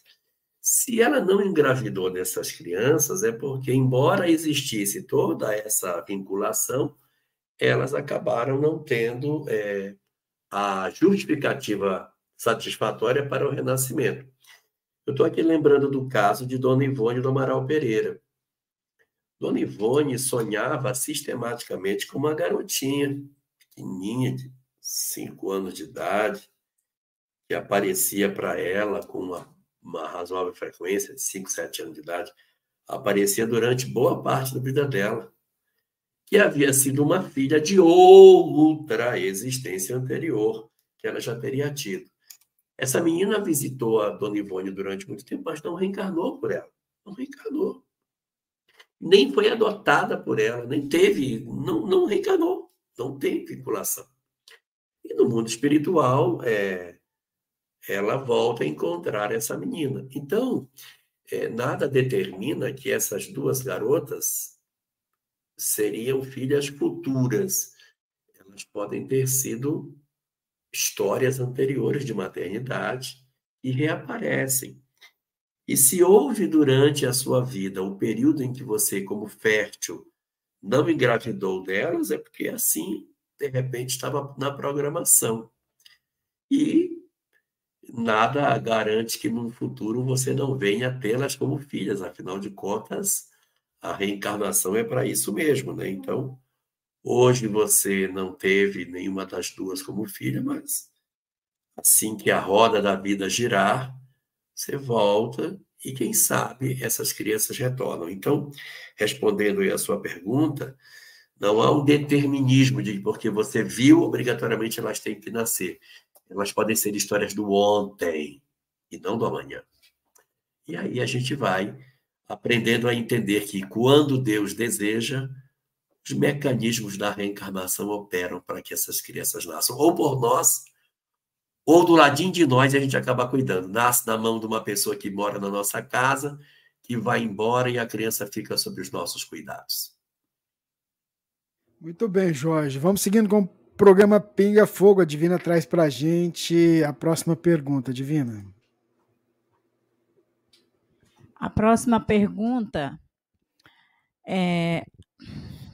Aqui. Jorge, a síndrome do pânico e o medo constante de algo que não se sabe o que é, com pesadelos diários, pode ser um processo obsessivo grave? Pode. Pode ser um processo obsessivo, né? Pode ser. É, hoje, dentro da psiquiatria, a síndrome do pânico ela é tratada dentro do, do, da chamada ansiedade, né? É um... É um, uma das expressões dos transtornos de ansiedade, a síndrome do pânico. E existe todo um atendimento médico para isso. Então, quando uma pessoa experimenta a síndrome do pânico, a gente não deve cortar todas as discussões do campo material. Tem que procurar um psicólogo para descobrir as origens desse drama, um psiquiatra, para que, de repente, uma medicação possa ser administrada para reduzir as crises, e um atendimento espiritual também. O atendimento espiritual vai atender exatamente as possíveis vinculações espirituais, mentais, é, obsessivas, que essa pessoa possa ter. Então, ela em si já pode ter um problema, um transtorno, ela em si, mas esse transtorno ele é ainda... É, agravado pela presença das entidades espirituais que se juntam ao fenômeno. Então, o psicólogo vai tentar tratar aqui, na raiz. E o trabalho de atendimento espiritual vai tentar dissipar a presença das possíveis entidades vinculadas. Para um caso de transtorno relacionado com síndrome do pânico, o mais indicado é terapeuta, psiquiatra, tratamento espiritual, para poder acolher as entidades que estejam vinculadas a essa pessoa. Se ela não for espírita, psicólogo, psiquiatra, e na religião que ela tiver, procurar o sacerdote para ver como é que ele indica o atendimento. Na casa espírita, a gente sabe muito bem que o atendimento espiritual vai oferecer o esclarecimento e a reunião mediúnica, que a pessoa não participa, mas que vai atender as entidades e tentar fazer o atendimento de todas elas para a melhoria é, dessa pessoa que está envolvida com esse drama. Muito bem, Jorge Elahá, vamos seguindo aqui com o programa Pinga Fogo, edição número cento e sessenta e sete, dezessete de julho de dois mil e vinte e três. Bom, Jorge, a próxima pergunta, na hora que você quiser tomar água, alguma coisa, você me avisa, viu? Tá? Ah, tá tomando água aí. Bom, cadê tá bom. Que não precisa de geladeira, tá doze graus, então a água pode ficar em cima da mesa que ela não fica quente. Fica fria, né, Jorge? Sempre geladinha. Tá certo. E a garganta agradece. Demais. Eu vou para três semanas. Eu já até esqueci como é a minha voz. Já tô achando até que ela é assim. Você tá achando que ela vai ficar assim, né, Jorge? Ah, vamos lá. Ah, é... Ô Jorge, a próxima pergunta, vamos lá. Jesus teve irmãos? E quem eram esses irmãos? Ah, isso é uma grande discussão, né? Isso é uma grande discussão. Tem um pessoal que parte do fim para o começo, parte da seguinte ideia, né? Parte. A pessoa parte assim. Bom, se Jesus teve irmão, então Maria gestou outros. Se Maria gestou outros, Maria perdeu a virgindade. Se Maria não pode ter deixado de ser virgem, então ele não pode ter irmão, entendeu? Parte do fim para o começo. Tem outros que dizem que não, não, teve irmãos, sim, teve irmãos. E aparece algumas citações em que falam que Tiago Menor seria irmão do Senhor. Aparece essa informação lá. Mas há quem defenda a ideia de que não. E esse irmão aí é um sentido mais abrangente, porque falava-se que primo é também chamado de irmão. E por isso, quando eu chamo alguém de irmão, não estou chamando de irmão e irmão, estou chamando de irmão e primo. Então, na verdade, ele seria primo, não seria irmão. Então, vem defesas de, de ambos os lados. E existem aqueles que falam, ó, porque em, em, em hebraico não existe primo. Então, a gente usa a expressão ben-dota, filho da... É, ben, filho. Dot, tio. Dota, tia. Então, ben-dota, filho da tia. Ou ben-dot, filho do tio. Ou bat, que é filha. Bat-dot, filha do tio. Não tem a palavra primo. E aí o pessoal usa irmão nesse... Nesse, nesse contexto. Ora, é, essas discussões elas não vão ter fim nunca, porque ninguém nunca terá a resposta final sobre isso. Mas uma posição que aparece nos, no próprio Evangelho e que serve de muita base para essa discussão, aparece na hora da crucificação de Jesus. É o argumento mais forte a favor dessa ideia. Quem já leu ali no Evangelho sobre a crucificação de Jesus, observa que Maria sobe com João no local do Calvário. E Jesus, virando-se para João, diz, para João e para Maria, diz, mulher, eis aí teu filho. Filho, eis aí a tua mãe. Ora, ora, ora, ora. Se ele tivesse irmãos, precisaria que ele entregasse Maria para João, que era filho de Zebedeu e, portanto, não era seu irmão? Se ele teve que entregar Maria para alguém que não era seu irmão, é porque ele não tinha outro irmão para entregar. Então, a, a maior parte das, das fundamentações do fato dele não ter irmão se prende a essa passagenzinha. Mas uma coisa é inarredável nessa discussão. Se ele teve irmãos ou se ele não teve irmãos, isso não é tão importante assim. Que se ele teve irmãos, ele teve irmãos. E aí Maria não foi virgem. Tudo bem, Maria não era virgem. Pronto, que mais? Qual o problema? Nós é que manchamos a ideia do sexo como se ele fosse um pecado. E é na medida em que a gente se aproxima disso, lendo de forma muito bela a maternidade, desaparece todas essas nossas tentativas de sacralizar demais a ideia de que Jesus não pode ter tido irmão, porque senão o Senhor teria tido irmão, e como é que seria? Então, ele tem que ser único, porque ele é filho. Então, ora, é muito importante que a gente estude tudo isso, mas que a gente não tire o foco da essência. Mais importante não é o corpo físico de Jesus, não é a sua família, mas o corpo doutrinário que Jesus ofereceu para nós e os seus ensinamentos maravilhosos que transformam as nossas vidas. Muito bem, Jorge, ouvintes, internautas, vamos seguindo aqui com o programa. Divina vai trazer para a gente a próxima, a próxima pergunta. Divina. Jorge, passei há duas semanas por uma cirurgia. Vi que não estava preparada para a morte. Peço orientação. Sou espírita e fiquei com muito medo. Ah, mas isso não é tão incomum. Às vezes a gente tem a certeza de que temos é, capacidade para enfrentar determinados dramas. E quando o drama nos chega, a gente descobre que é frágil. A perda de um ente querido. Quantos de nós dizemos assim, não, se minha mãe desencarnar, eu, eu entendo que ela vai desencarnar. Chega na hora, a gente não consegue. A perda de um marido, de uma esposa, eu nem vou falar de filho, que aí é complicado.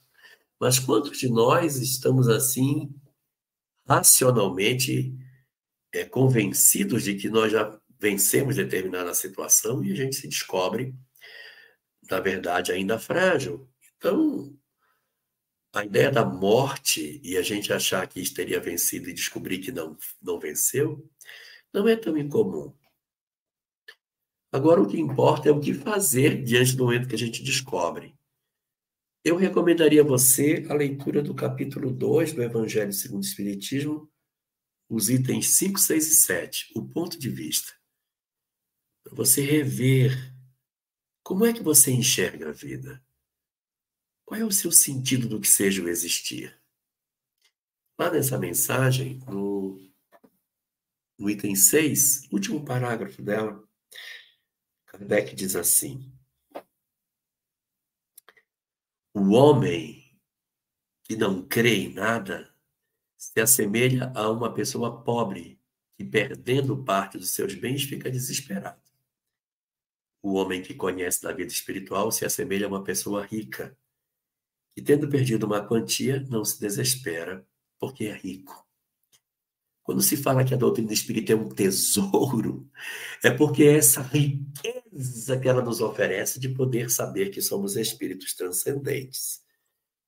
O ideal seria que, que você fizesse um mergulho mais profundo dentro de você mesmo e começasse a trabalhar, porque isso um dia vai acontecer. Nós todos vamos deixar a carne um dia.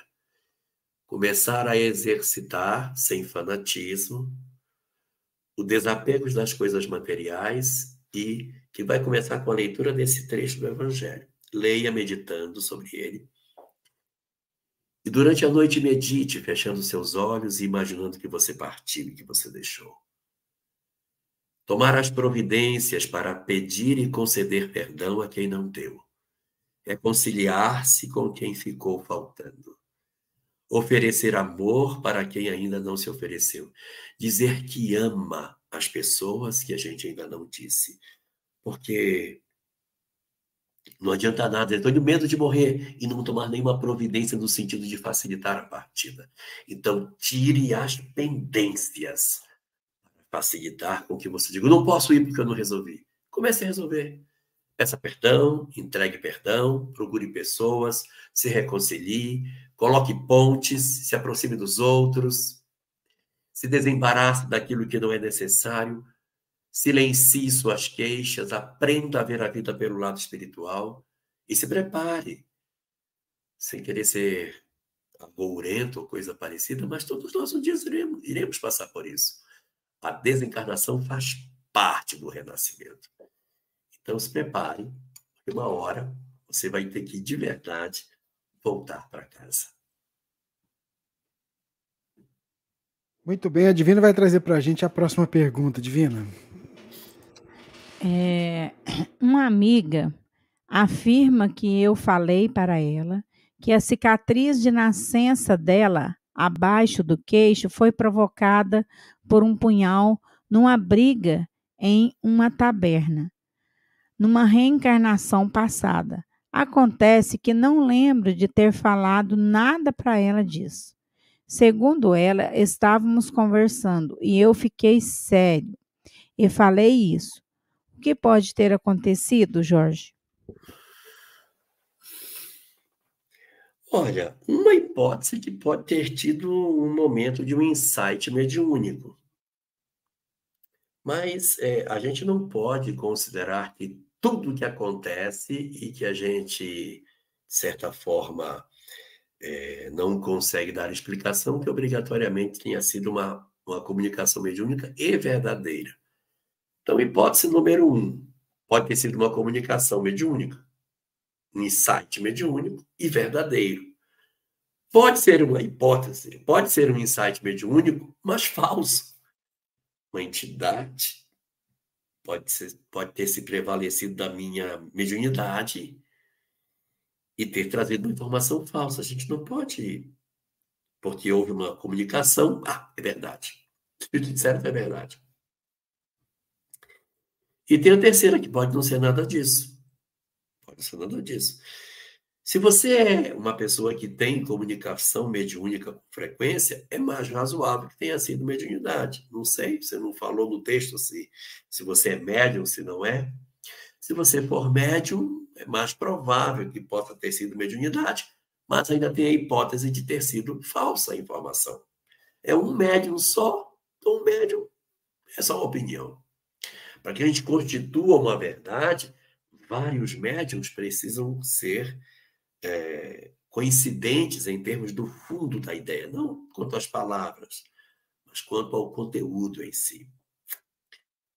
E há a terceira hipótese, de que não é isso, não.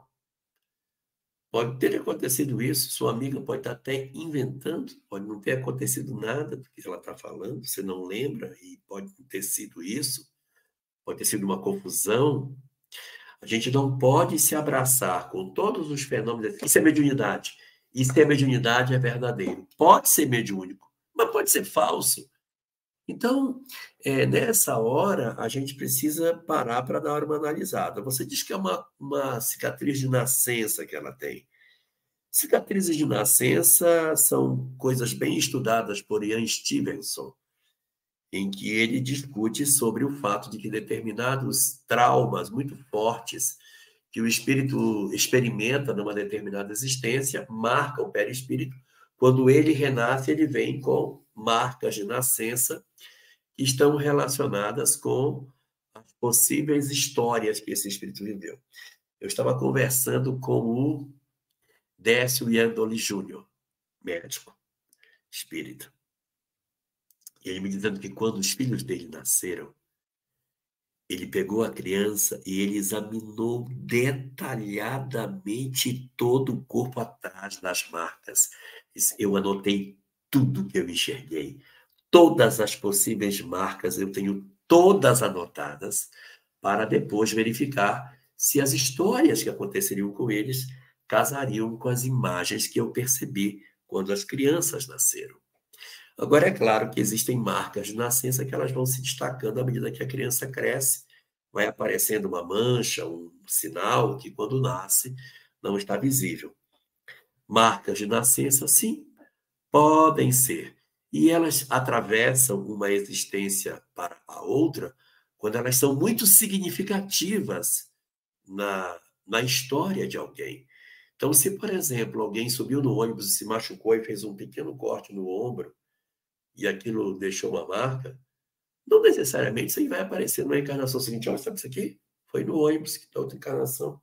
Me machuquei subindo, agora ficou aparecendo. As, as feridas, as marcas, as cicatrizes que ficam de uma encarnação para outra, são aquelas que tiveram impacto na vida das pessoas, que mexeram com a história de vida delas, então ficou impregnado do indivíduo. Um punhal numa taverna, é uma experiência que pode ter deixado. Quem sabe esse punhal não foi algo, não do punhal em si, mas de uma tentativa de assassinato, de alguma, de alguma ação extremamente forte e que não foi necessariamente o corte, mas a história que está por trás do corte que marcou o perispírito, fazendo com que na encarnação seguinte isso aparecesse. Mas tudo são hipóteses. Nós não temos certeza, porque só temos um médium. E nem sei se você é médium. Pode ter sido mediunidade, pode. Mas pode ter sido outra circunstância dessa mesma natureza. Bacana que você lembrou aí do, do Ian Stevenson. Tem também o doutor Hernani, que tem um estudo também que foi feito aqui no Brasil, né? O livro Reencarnação no Brasil. Tem oito casos aí que ele, que ele estudou. Vale a pena como fonte de pesquisa aí, de estudo, de ampliação do conhecimento. A Divina traz para a gente a próxima pergunta, Divina. É, tenho uma filha trans com transtornos psiquiátricos e ideação suicida. O pai se separou de mim e praticamente pouco fala com os filhos. Percebi que entrei em depressão por ter tanto medo de algo ruim aconteça com ela. Hoje, ela tem vinte e um anos, não acredita em Deus, não aceita minha ajuda. Sei que ela sofre muito. Sou espírita, militante, mas às vezes me desespero. Pode me dar uma orientação? Obrigada a todos vocês. Jorge. Na medida em que ela não tem fé, não está, de certa maneira, predisposta a procurar ajuda, fica muito difícil você conseguir uma ajuda mais efetiva na medida em que ela se fecha diante dessa circunstância, ela se tranca, né? O ideal seria que ela, dentro do sofrimento que pudesse estar passando, procurasse socorro. Muitas das circunstâncias de rejeição de Deus e da religião ocorre por uma sensação de julgamento, sabe? A ideia de que Deus vai estabelecer uma punição, um julgamento pelas condutas, pelas condições de vida que cada um de nós vive. Talvez sem que você forçasse, porque forçar é muito ruim, mas tentaram oferecer a ela a ideia de um Deus que não pune, a ideia de um Deus que compreende as criaturas e que vê em todos seus filhos, seria um caminho que você poderia buscar. Só que como ela não procura sua ajuda, ela não, não está predisposta a ser socorrida, fica tão difícil, porque... É, o fio por onde você poderia puxar está rompido. O fio que você poderia tentar trazê-la para perto de você, ele foi quebrado. Então, na hora que esse fio está quebrado, você vai ter que tentar, tanto quanto seja possível, sem a existência do fio, fazer o que pode fazer. E o que, que dá para fazer? O que dá para fazer é um tratamento espiritual por ela. Você faz por ela, você ora por ela, você toma o passo por ela, você vai ao tratamento de maneira sistemática por ela, realiza tudo, evangelho no lar por ela, tudo por ela, na expectativa de que o pensamento irradiado possa ajudar. Nesse sentido, é que você precisa, quando encontrá-la, não afugentá-la da sua presença. Não ofereça palavras de, ô, oh, minha filha, olha como é que você está, ô, oh, minha filha, por que você não quer me ajuda? Não se lamente quando você encontrar com ela. Quando você encontrar com ela, esteja sempre bem. Ô, oh, minha filha, que bom ver você aqui. Como me faz bem a sua presença. Não critique, não faça alusão.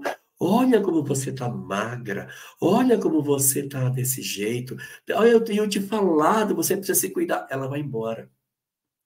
Não critique nada, apenas acolha. Ela diga, ô, minha filha, que saudade de você. Entra, vem cá. Ela tem que se sentir sem nenhum tipo de vigilância, sem nenhum tipo de crítica. Se o pai que criticava não está perto, ótimo. Então vamos cuidar dela, vai ficar mais fácil. Então traz ela para dentro, traz para conversar. Não converse sobre coisas negativas. Ofereça colo.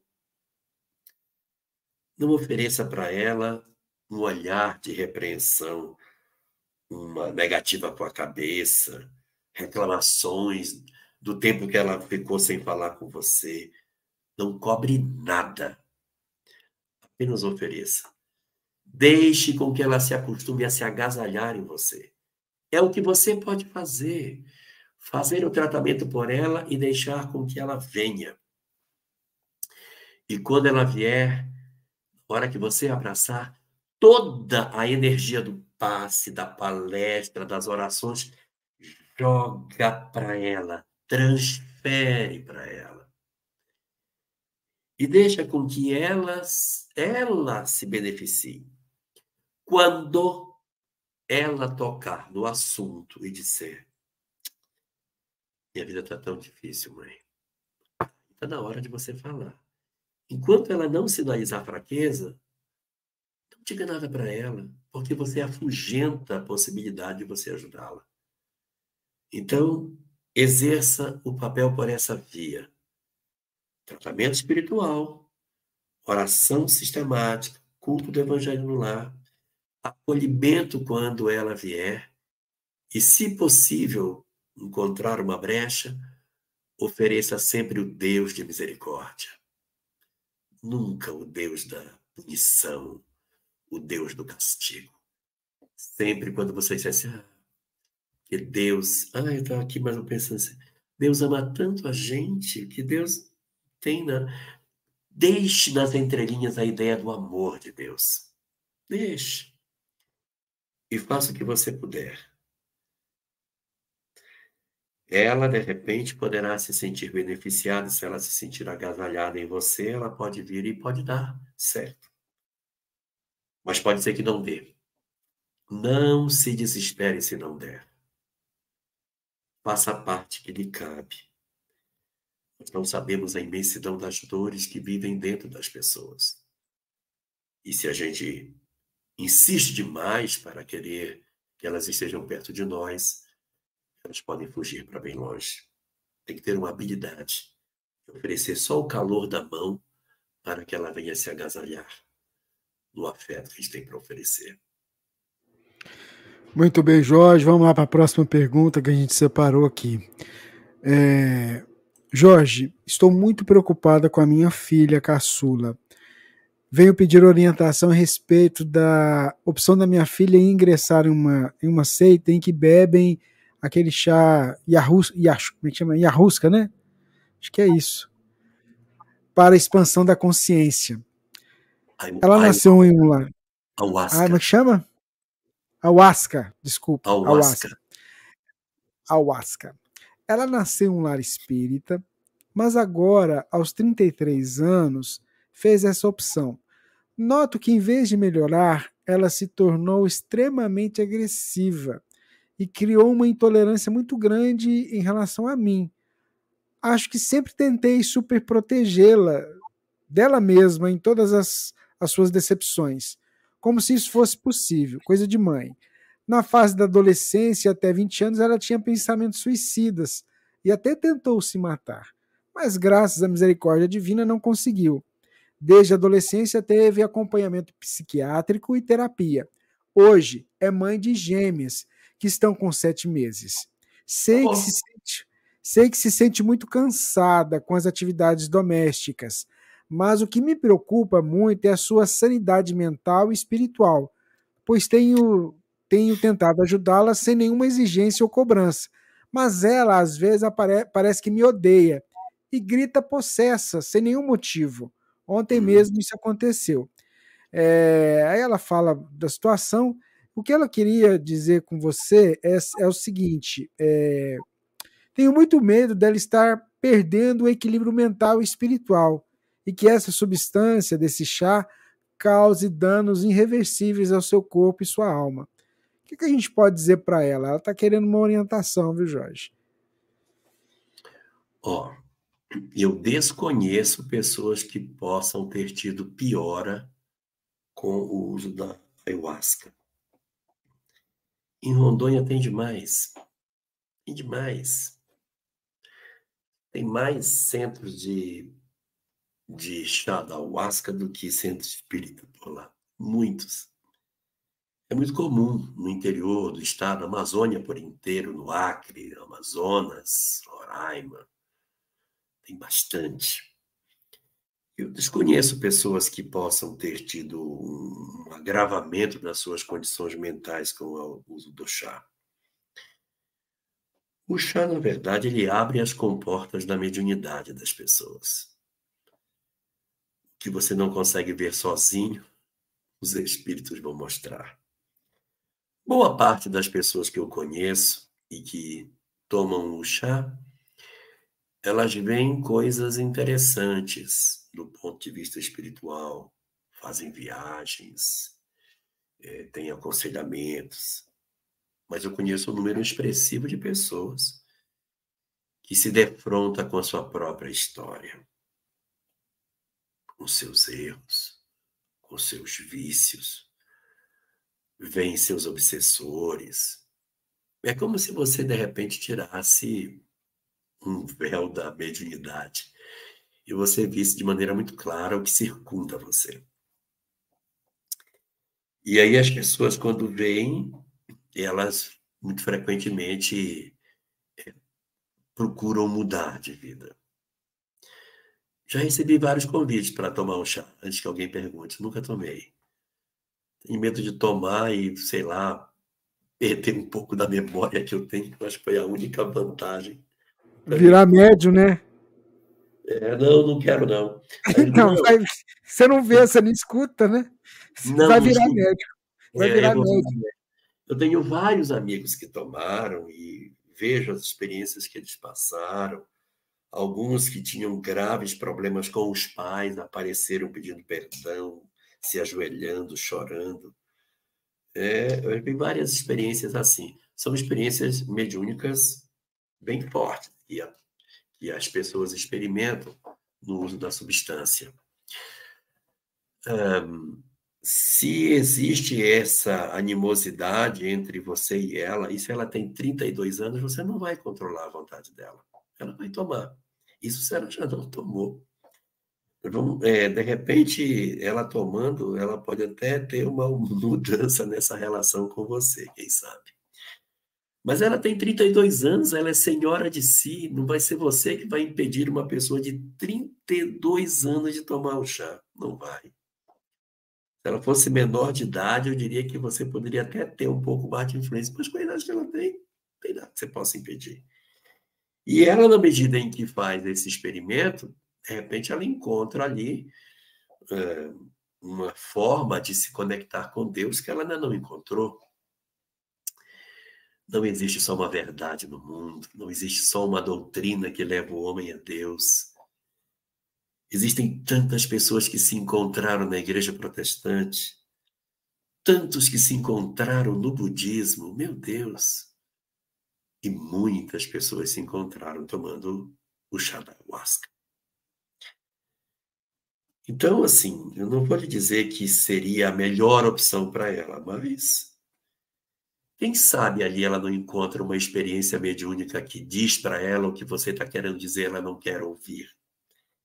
Porque na hora que ela tomar, as comportas da mediunidade vão abrir. Não sei o que vai acontecer. Frequentemente, pelo que eu vejo, são experiências boas.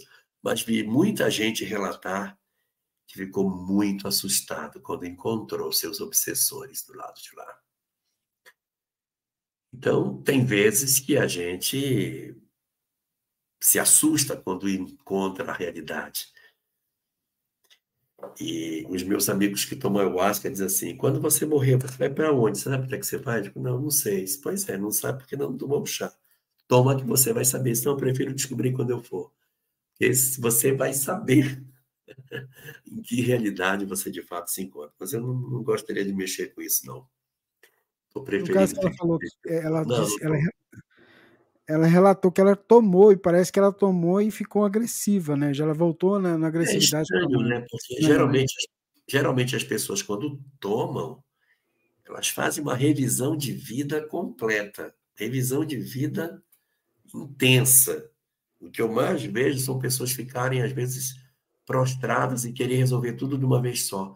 Eu tenho muita coisa para resolver, eu tenho muita coisa, eu tenho muita pendência, eu tenho muita pendência, você tem que ficar calma. Você tem que ficar calma. Eu tenho muita pendência, não podia ter feito. Fique calma, agora vamos tocar para frente. É uma tomada de consciência. Bom, gente, a gente está chegando aqui ao final do programa é, e, como diz o Henrique aqui, nem todo mundo está preparado para o chá, tá? É. Agora que a Luciana está dizendo que, pelo que ela entendeu, ela tomou o chá e ficou agressiva. É, isso, isso mesmo. É, pelo que a mãe relatou, seria isso, mas eu isso. ainda não vi nenhum caso que as relações tenham piorado com a tomada do chá. Eu já, o que eu costumo ver é o contrário. É, também a gente tem que levar em conta, né, a, a questão de, de cuidar de, de filhos gêmeos, que não é fácil. Então, isso tudo sobrecarrega mesmo, né, a, A, a pessoa, então tudo isso vai levando um estresse e que acaba, acaba às vezes a gente tem, procurando alguém para se descarregar e talvez, né, seja o caso é. da situação. Pode ter pego ela num dia ruim também. É, pode ser. Vamos, eu acho assim, o caminho talvez seja a nossa ouvinte, aquilo que o Jorge falou no, no caso anterior. Ela toma, não tem como, ela tem trinta e dois anos, ela vai tomar, não tem como. Vamos, eu, eu assim, orar, continue orando, no Evangelho no Lar, no, na casa espírita, se ela for na, se ela, se ela frequenta a casa espírita, como o Jorge falou, pensa, toma um passo para ela, faz a, né, um tratamento pra, em nome dela, enfim. Pode falar, Divina. Pelo que eu entendi, ela já era agressiva. Uhum. Né, ela, inclusive, na adolescência, tinha tendências ah, suicidas e tal. E depois. Depois que ela tomou o chá, ela piorou. Não foi só essa situação que aconteceu ontem, né? Já em outras situações, a agressividade aconteceu.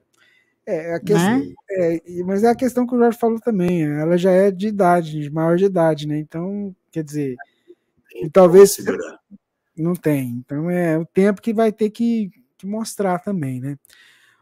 Bom, vamos fazer a nossa prece, a gente está chegando no final do programa, a gente teve, assim, muitos pedidos em...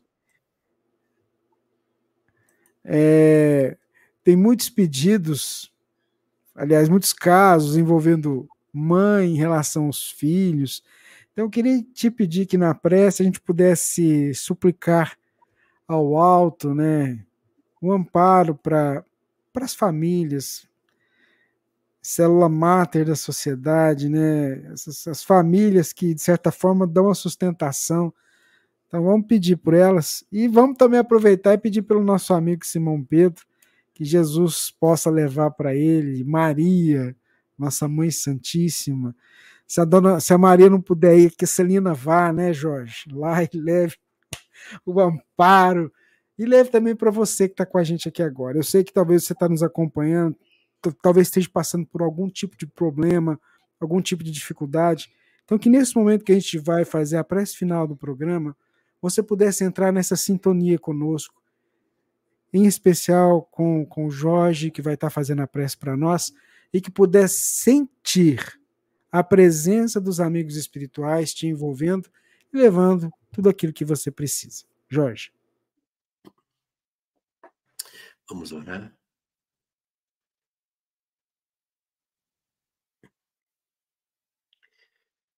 Senhor, neste momento que Tu nos ofereces,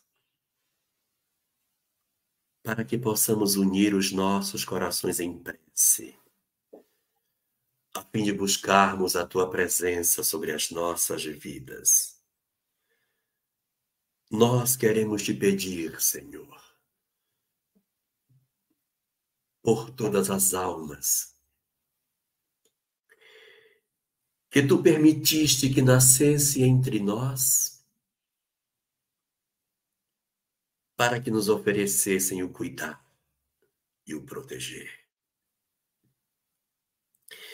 espíritos, frágeis também como nós,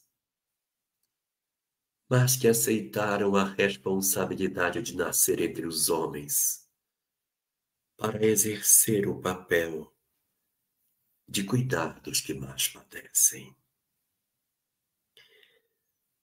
São eles, Senhor, os teus aprendizes de anjos, que tu apontaste a terra como destino de todos eles, e envolvidos pela força do amor, esqueceram de suas próprias fragilidades e mergulharam na carne. Almas que ainda traziam feridas abertas das suas próprias histórias, esqueceram de si mesmos para descerem à escuridão a fim de resgatarem as almas que tanto amam e que precisavam de amor para que se levantassem. São eles, Senhor, esses espíritos que nós conhecemos hoje na condição de mãe e de pai de todos nós, tutores, sacerdotes, instrutores espirituais, mensageiros do teu amor, espíritos sim ainda frágeis, espíritos que ainda possuem dificuldades para caminhar, mas nos quais já começam a brilhar as primeiras luzes da renúncia, os primeiros sinais do amor legítimo,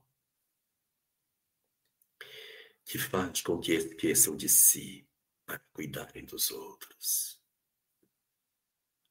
Hoje, Senhor,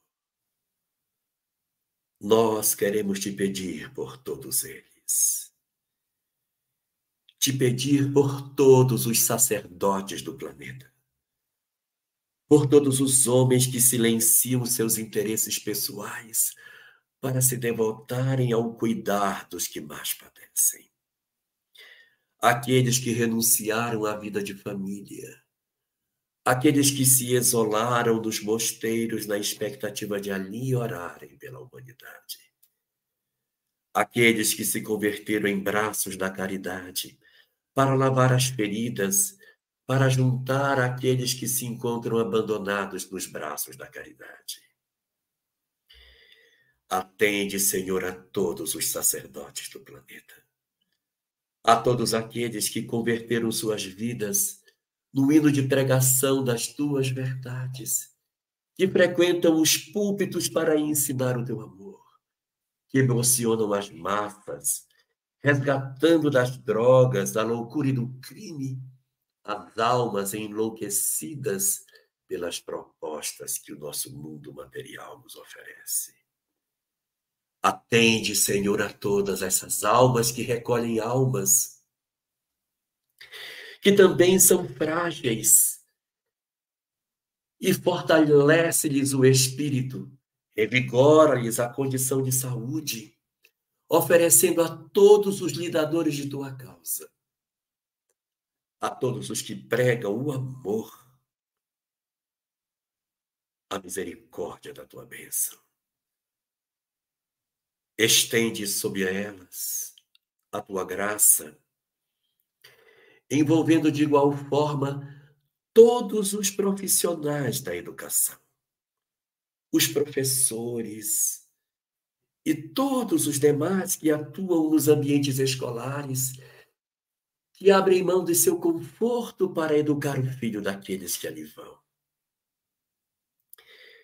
Que todas essas entidades que renasceram sobre o nosso planeta para exercer o papel de educar, que todas elas, com as fragilidades que têm, que possam, nesse momento, serem envolvidas na graça da tua bênção e da tua misericórdia, para que se fortaleçam nos naturais dramas que a vida lhes traz, nos seus soluços, na sua sensação de abandono e desamparo, nas incertezas profissionais, nas dores da vida que levam, que sejam revigorados os seus propósitos de servir, Senhor. E como professores maiores das nossas vidas, nós te rogamos pelos nossos pais, Senhor, por todos os pais da terra, os de perto e os de longe, os dos lugares longínquos, aqueles que se apresentam hoje em lugares que sequer imaginamos, exercendo o papel de cuidar das almas que tu encaminhas. Que todos os pais e todas as mães do planeta recebam um tanto mais da tua bênção, para que se fortaleçam na difícil tarefa de conduzir as almas que lhes foram confiadas. Assiste de igual forma os tios, padrinhos, madrinhas, avós, irmãos mais velhos que se converteram em tutores das crianças que lhes foram entregues sem que diretamente sejam seus pais ou suas mães. Que eles também sejam abençoados nesse momento, Senhor. Que aquelas mulheres que nesse momento agasalham seus filhos na sombra da noite, sem ter um lugar onde morar, mas que não desistiram da maternidade, que tu as envolvas, Senhor, na tua bênção infinita. Socorre a todas elas, Senhor. Socorre a todos os lares em desalinho. Atende a todos os lugares aonde o desespero bateu, aonde a desesperança venceu a fé, e as criaturas se encontram como que vencidas pela descrença. Acende novamente a luz da certeza de um amanhã melhor. Confere a todas essas criaturas o dom de reouvirem a oração de Francisco de Assis, para que ele, em teu nome, Senhor, passe nos lugares, oferecendo aos homens aquilo que perdemos. Que onde haja o desespero, que volte a existir a fé. Que onde haja a tristeza, que volte a existir a alegria. Que onde haja o ódio, que volte a existir o amor, que onde haja a treva da descrença, volte a existir a lâmpada da luz da fé. Francisco de Assis. Francisco de Assis. Nós te rogamos, irmão querido, que tu visites a terra com o hálito da tua simplicidade e amor, restaurando as relações rompidas, resgatando as almas enlouquecidas que se lançaram na furna do desespero. Que os teus prepostos, aos milhares, aos milhões, desçam sobre a terra tão carente, serzindo os tecidos rompidos e rasgados, recosturando as relações que estão esgarçadas e restaurando as vidas do hálito da tua presença de simplicidade e amor. Oferece-nos assim a capacidade de sentirmos a tua presença, revigorando os aspectos mais profundos da nossa alma, nos dando a certeza de que não nos encontramos desamparados. Porque tu, Senhor, encaminhaste para a terra os nossos pais como instrumentos da tua paz, como instrumentos do teu amor, como instrumentos da concórdia, como instrumentos da tua luz. Deixa que nos inundemos dessa certeza de que tu não nos abandonas e de que os teus emissários divinos estão entre nós, convivendo conosco, portando deficiências, é verdade, porque não somos almas puras, mas predispostos a oferecer um pouco de luz para nós outros que ainda tateamos no escuro, sem encontrarmos a certeza de todas as coisas. É dentro da convicção de que o teu amor, Senhor, nos preside a vida, e de que tu, Francisco, ouves o nosso clamor. Nós nos agasalhamos nos teus braços, Senhor da vida, na certeza de que os teus prepostos estão em diversos lugares do planeta a derramarem as tuas bênçãos, o teu amor, que nós aprendamos que verdadeiramente é amando que nós iremos conseguir encontrar a certeza da vida, porque a morte não existe quando entendermos que é morrendo que nascemos para a vida eterna. Que as tuas verdades permaneçam conosco, Senhor, e que a tua graça esteja sobre nós, hoje e sempre. Muito bem, Jorge. Antes da gente despedir, deixa eu passar o material aqui.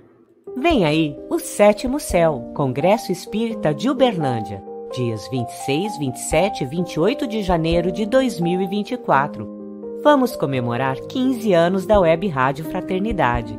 O evento será realizado no Center Convention, dentro do Complexo Center Shopping.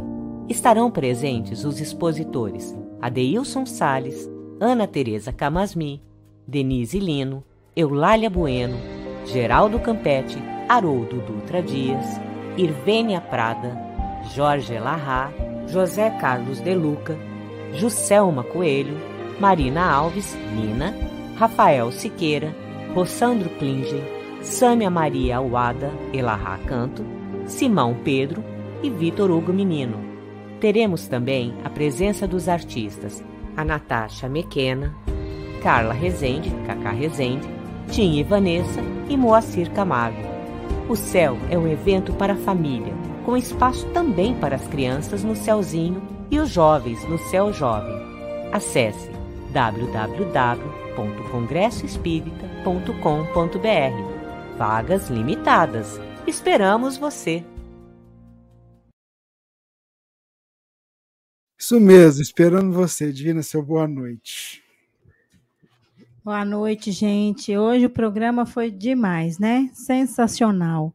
Muitas perguntas novas, né, com relação à família. Eu senti, não sei se o Jorge ou o Rubens sentiu com relação a isso, já a terceira semana, né, mexendo com essa questão de relação familiar, né, um assunto que está predominando. E, assim, a gente viu é, excelentes respostas, né? E é, é isso aí, é, é a oração, né? É o culto do Evangelho no lar e é acreditar em Jesus, né? Então, nosso beijo fraterno a todos vocês, nosso abraço. Tenham uma boa semana, né? Fé, acredite, né? Esperança, né? Como diz o Rubens, todos os dias na prece de manhã. Esperança. Isso mesmo. Jorge, seu boa noite. Quero dar o meu boa noite e dizer a todos para a gente fazer tudo que puder e não carregar culpa. Façamos tudo que pudermos e não carreguemos culpa quando os outros tomarem decisões que não são a que gostaríamos. Cada um exercita o seu livre-arbítrio, então a gente tem que respeitar como, como Deus respeita as nossas escolhas, que no final de tudo também é aprendizado para todo mundo. Fica com Deus, gente. Ótimo final de segunda-feira. Está quase virando terça. Até mais. Muita paz. E a gente se vê, se Deus permitir, semana que vem. Tchau.